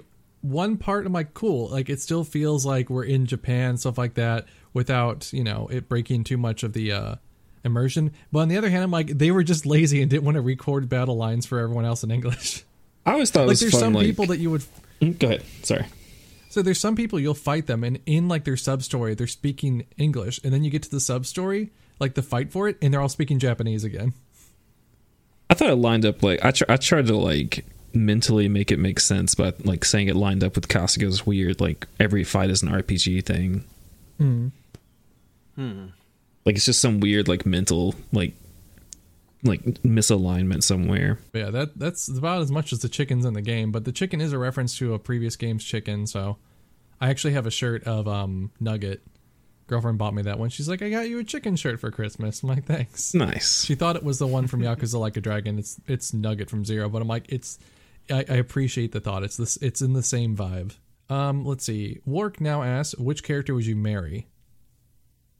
What was the armorist's yes. name again? Su- um, Sumire? Uh, uh, Sumi. Oh, yeah. There we go. Yeah, yeah, yeah. So I'll, I'll do for both. I'll do for both both both sexes. Mm. Uh, Sumire. Ooh. Sumire for me.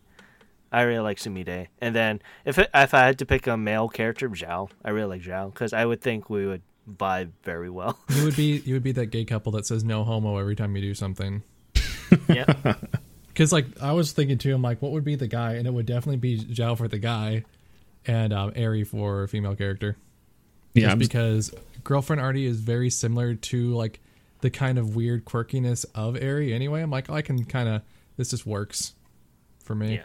Yeah, I'm just gonna hit the triple crown and say Zhao too. Easy. Like, Joon-gi Han like, is, like, the easy choice, but Zhao is the best choice. See, like, Joon-gi Han, I'm like, there's still more of a chance of him killing me. I still feel like he would do that without any, like, remorse.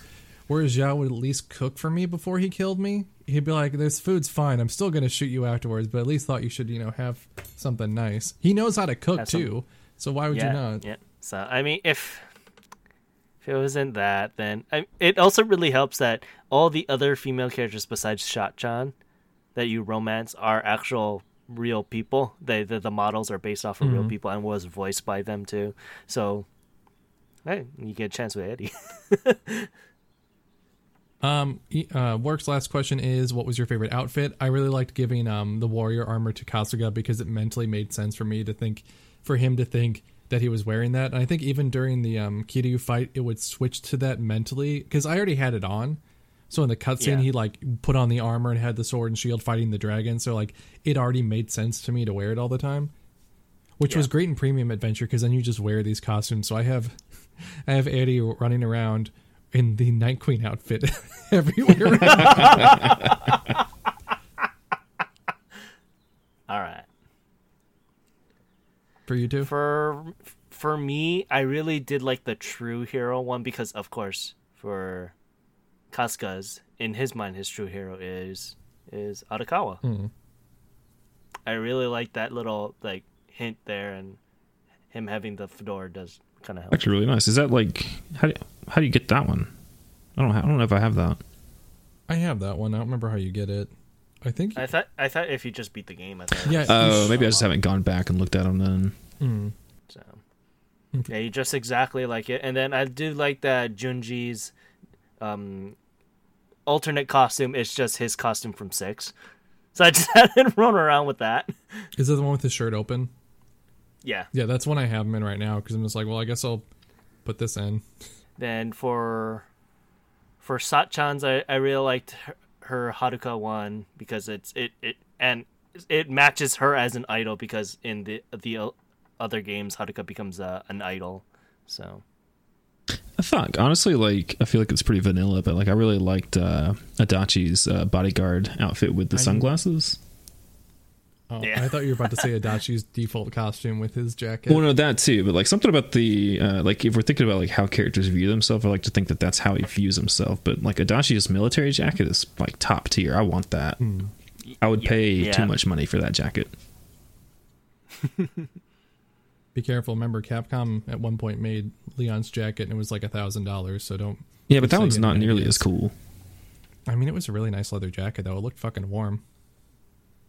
I do like in that game though when they made um, like when they ported R E four and they made Separate Ways, they had to include a cutscene to show where the jacket went because everyone was really upset about it. Like, well, where's his jacket? So they actually have like an optional scene that you can see one of the Ganados wearing his jacket and everyone around him staring and looking at it, and he's like looking all smug because everyone was like, "Where did his coat go?" All right, we have two more questions that are basically the same question. Chiriku asks, what would you like to see return in a possible Yakuza eight game that follows up on Kasuga's story? And then Bari follows that up with, what things would you want to change, remove, or see expand in a sequel? Which are like the same question. Which, well, first, it will follow up on Kasuga's yeah. story for eight. They already confirmed that it is going to be Kasuga's story from here on. Mm. And unless it bombs, the next one bombs or whatever. But as of right now, it eight... or whatever they're going to call it, is going to be featuring from Kasuga from here on. Mm. I would like to see the battle system improved a bit better. Um, I'd like to see the jobs have a purpose. Like, I, d- I wish there was more to do with just the jobs.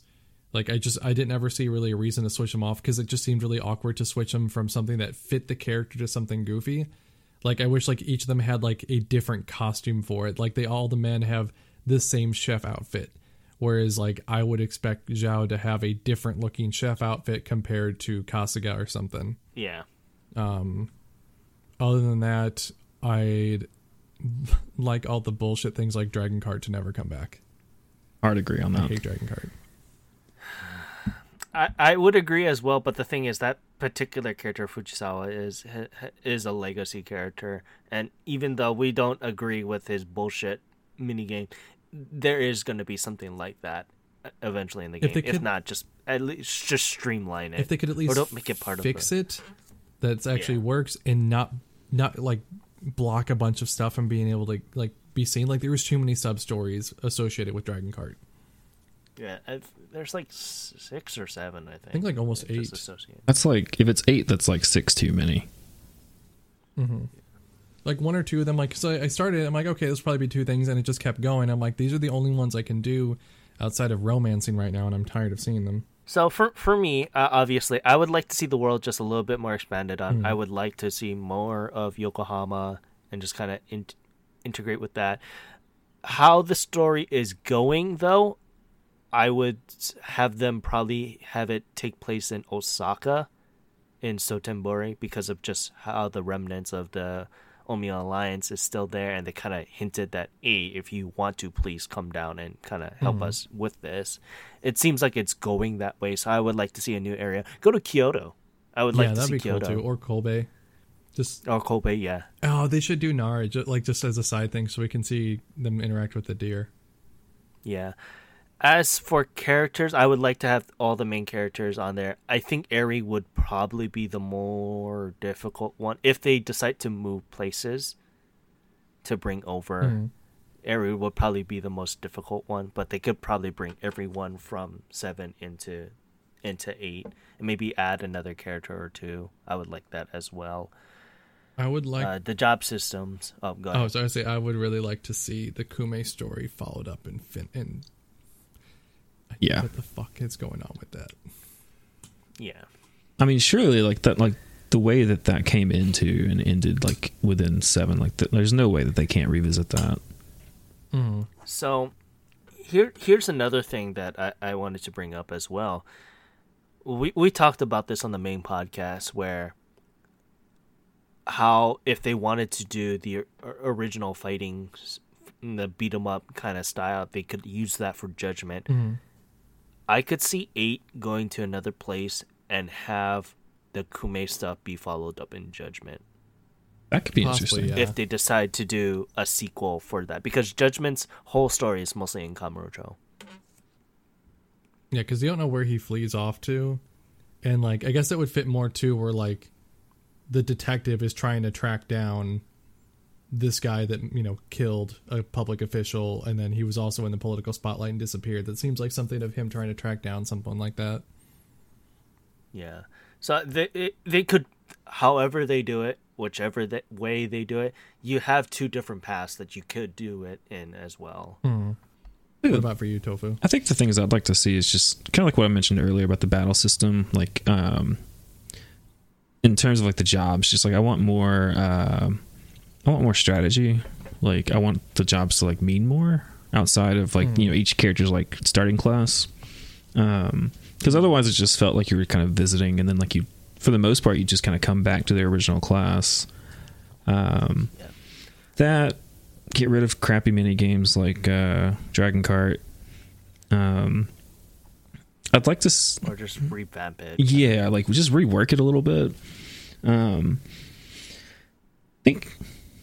Something I'd like to see for story is, like, I'd like them to f- make sure that they can keep it um, intimate in a way, because I felt like one thing that was nice about this narrative, um, it made me think of, uh, I'm blanking on his name, but the director that did um, Rogue One, um, the first Godzilla re- re- like reboot, where, like, in those movies, like, you have this uh, this huge thing that's happening, but then, like, your characters that you're focusing on, like, it's kind of happening around them while they have their own narrative within it. And I feel like this kind of had that same thing going on, because you had all the the stuff going on with the Omi Alliance and the dis- dissolution of that. But then realistically, like really, like um, Kasuga was like super focused on like the familial issues, like what was going on with the, the young master, with Arakawa. And like those things were all touched, like they were intertwined, but that was still like the main focus while these larger narratives were going on. And like, I would just like to see that continue rather than just, you know, eight turns into...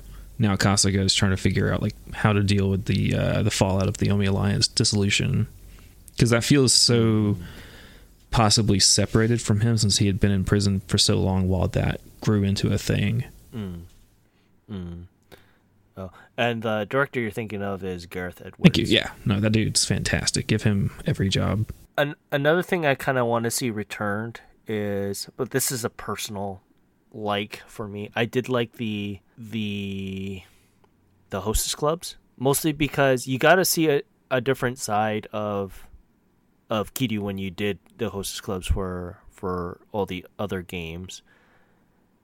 I would kind of like to see his goofy ass trying to talk to other women more so.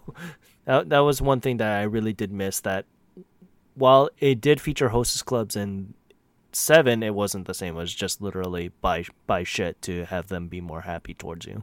Yeah, that seems yeah. to be it for questions. Uh, do you guys have anything else left to say about the game before we wrap up? Wait, sorry. Fuck you, Ken. This is your thing. You say it. Yeah, I was going to say. Right before, I was so rudely interrupted.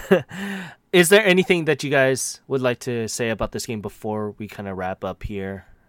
I mean, I'll say um, like... I really... Oh, you, you go ahead. Go, no, go go ahead. Go ahead. You're the guest. Oh, okay. Thank, thank you. Uh, I'll say that like this game was a very nice surprise. Uh, in like a year of kind of feeling like half-hearted double and triple A games. Like I liked Ghost of Tsushima, um, but it definitely felt a little like too samey. Um, it, it definitely it felt like a sucker punch game, which is, you know, not necessarily a bad thing, but by the end of it, you know, I was kind of like ready for it to be over. Um, and then, you know, we got things like The Last of Us two, but like with this, it felt like there wasn't there wasn't enough that I disliked about it to kind of like stick with me. If I think back on playing through it, Like a Dragon felt like, you know, it's not a perfect game, but it feels pretty close to it, you know, for what it is. Mm. So it was a huge surprise, like, hit for me personally, especially coming into it, like, with very little knowledge of the series beforehand. Can't kill, why don't you?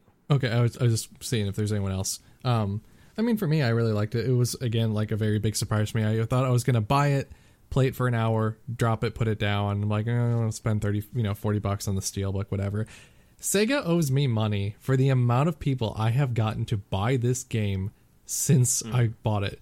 Because I got it, I posted a thing, Tofu bought it at the same time, and then since then, I'm pretty sure from us talking about it nonstop, at least ten more people have bought this game. Oh and yeah, we, yeah. Seabass bought two copies because by accident, kind of by accident, but but we got so like.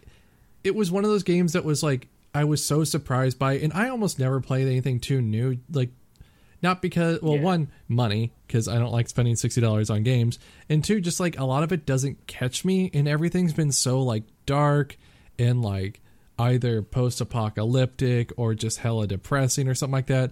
And then there just comes this game, and I'm like, why? I was watching Reneth play it.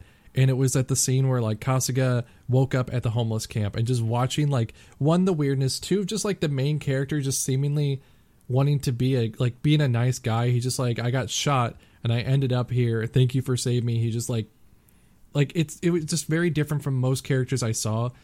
And I'm not used to seeing older characters, too. Like, all the characters were, like, forties, except for the two female characters. They were all, like, late thirties, range from late thirties to, like, late fifties for the most part, and it was nice to see that kind of age group for characters in a genre I like, while still having that like almost the save the world themes in a way, but the world was like like you know much smaller. It was just like save this town, and like none of the characters were particularly like like everyone had some trouble and they just like all fit in well. Like it was just a very nice game to kind of end the year on after it being a shitty year.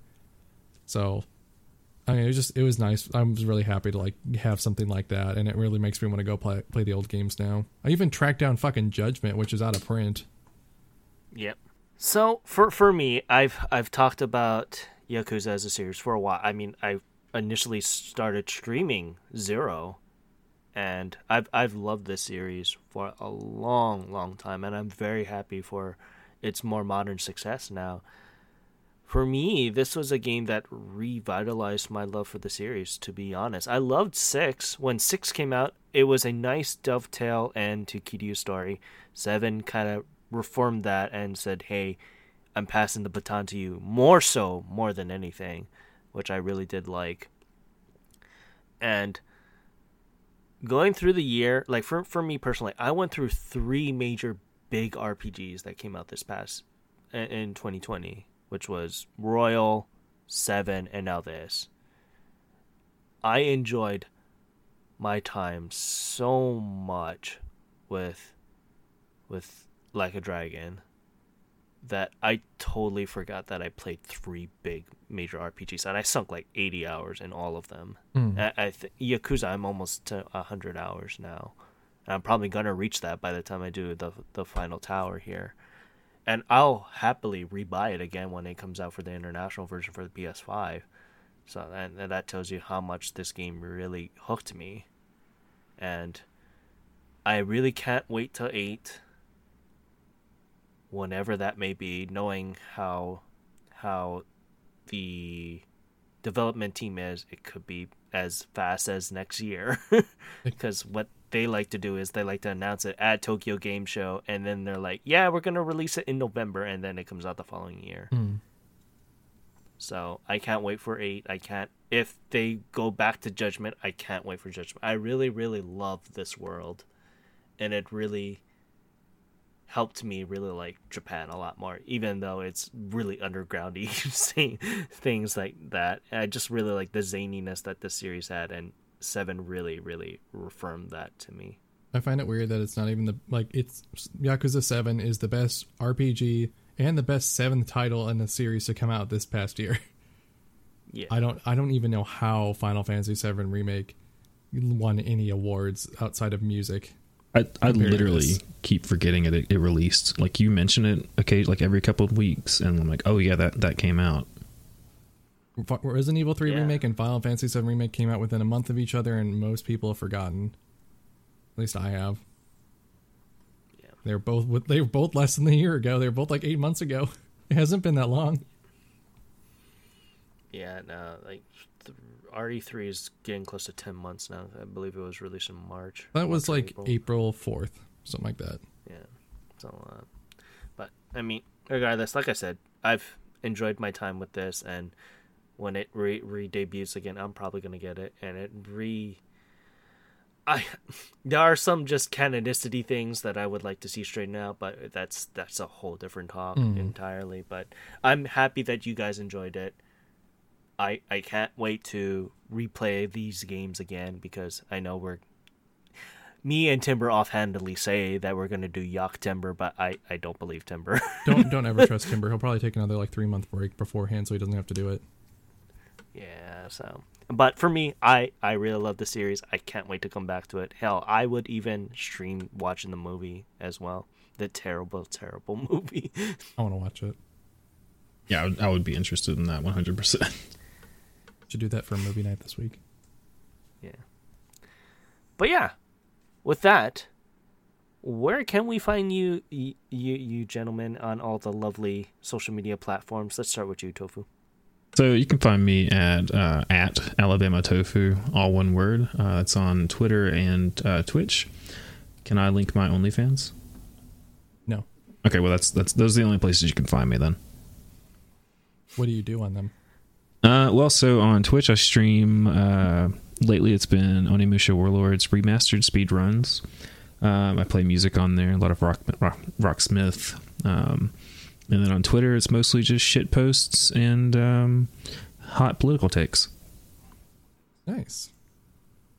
What about you, Kyo? You can find me on all social media at Kyoryu Hunter. You can find me on Twitch, YouTube, Twitter, Instagram. I have one of those. I forget that I have it.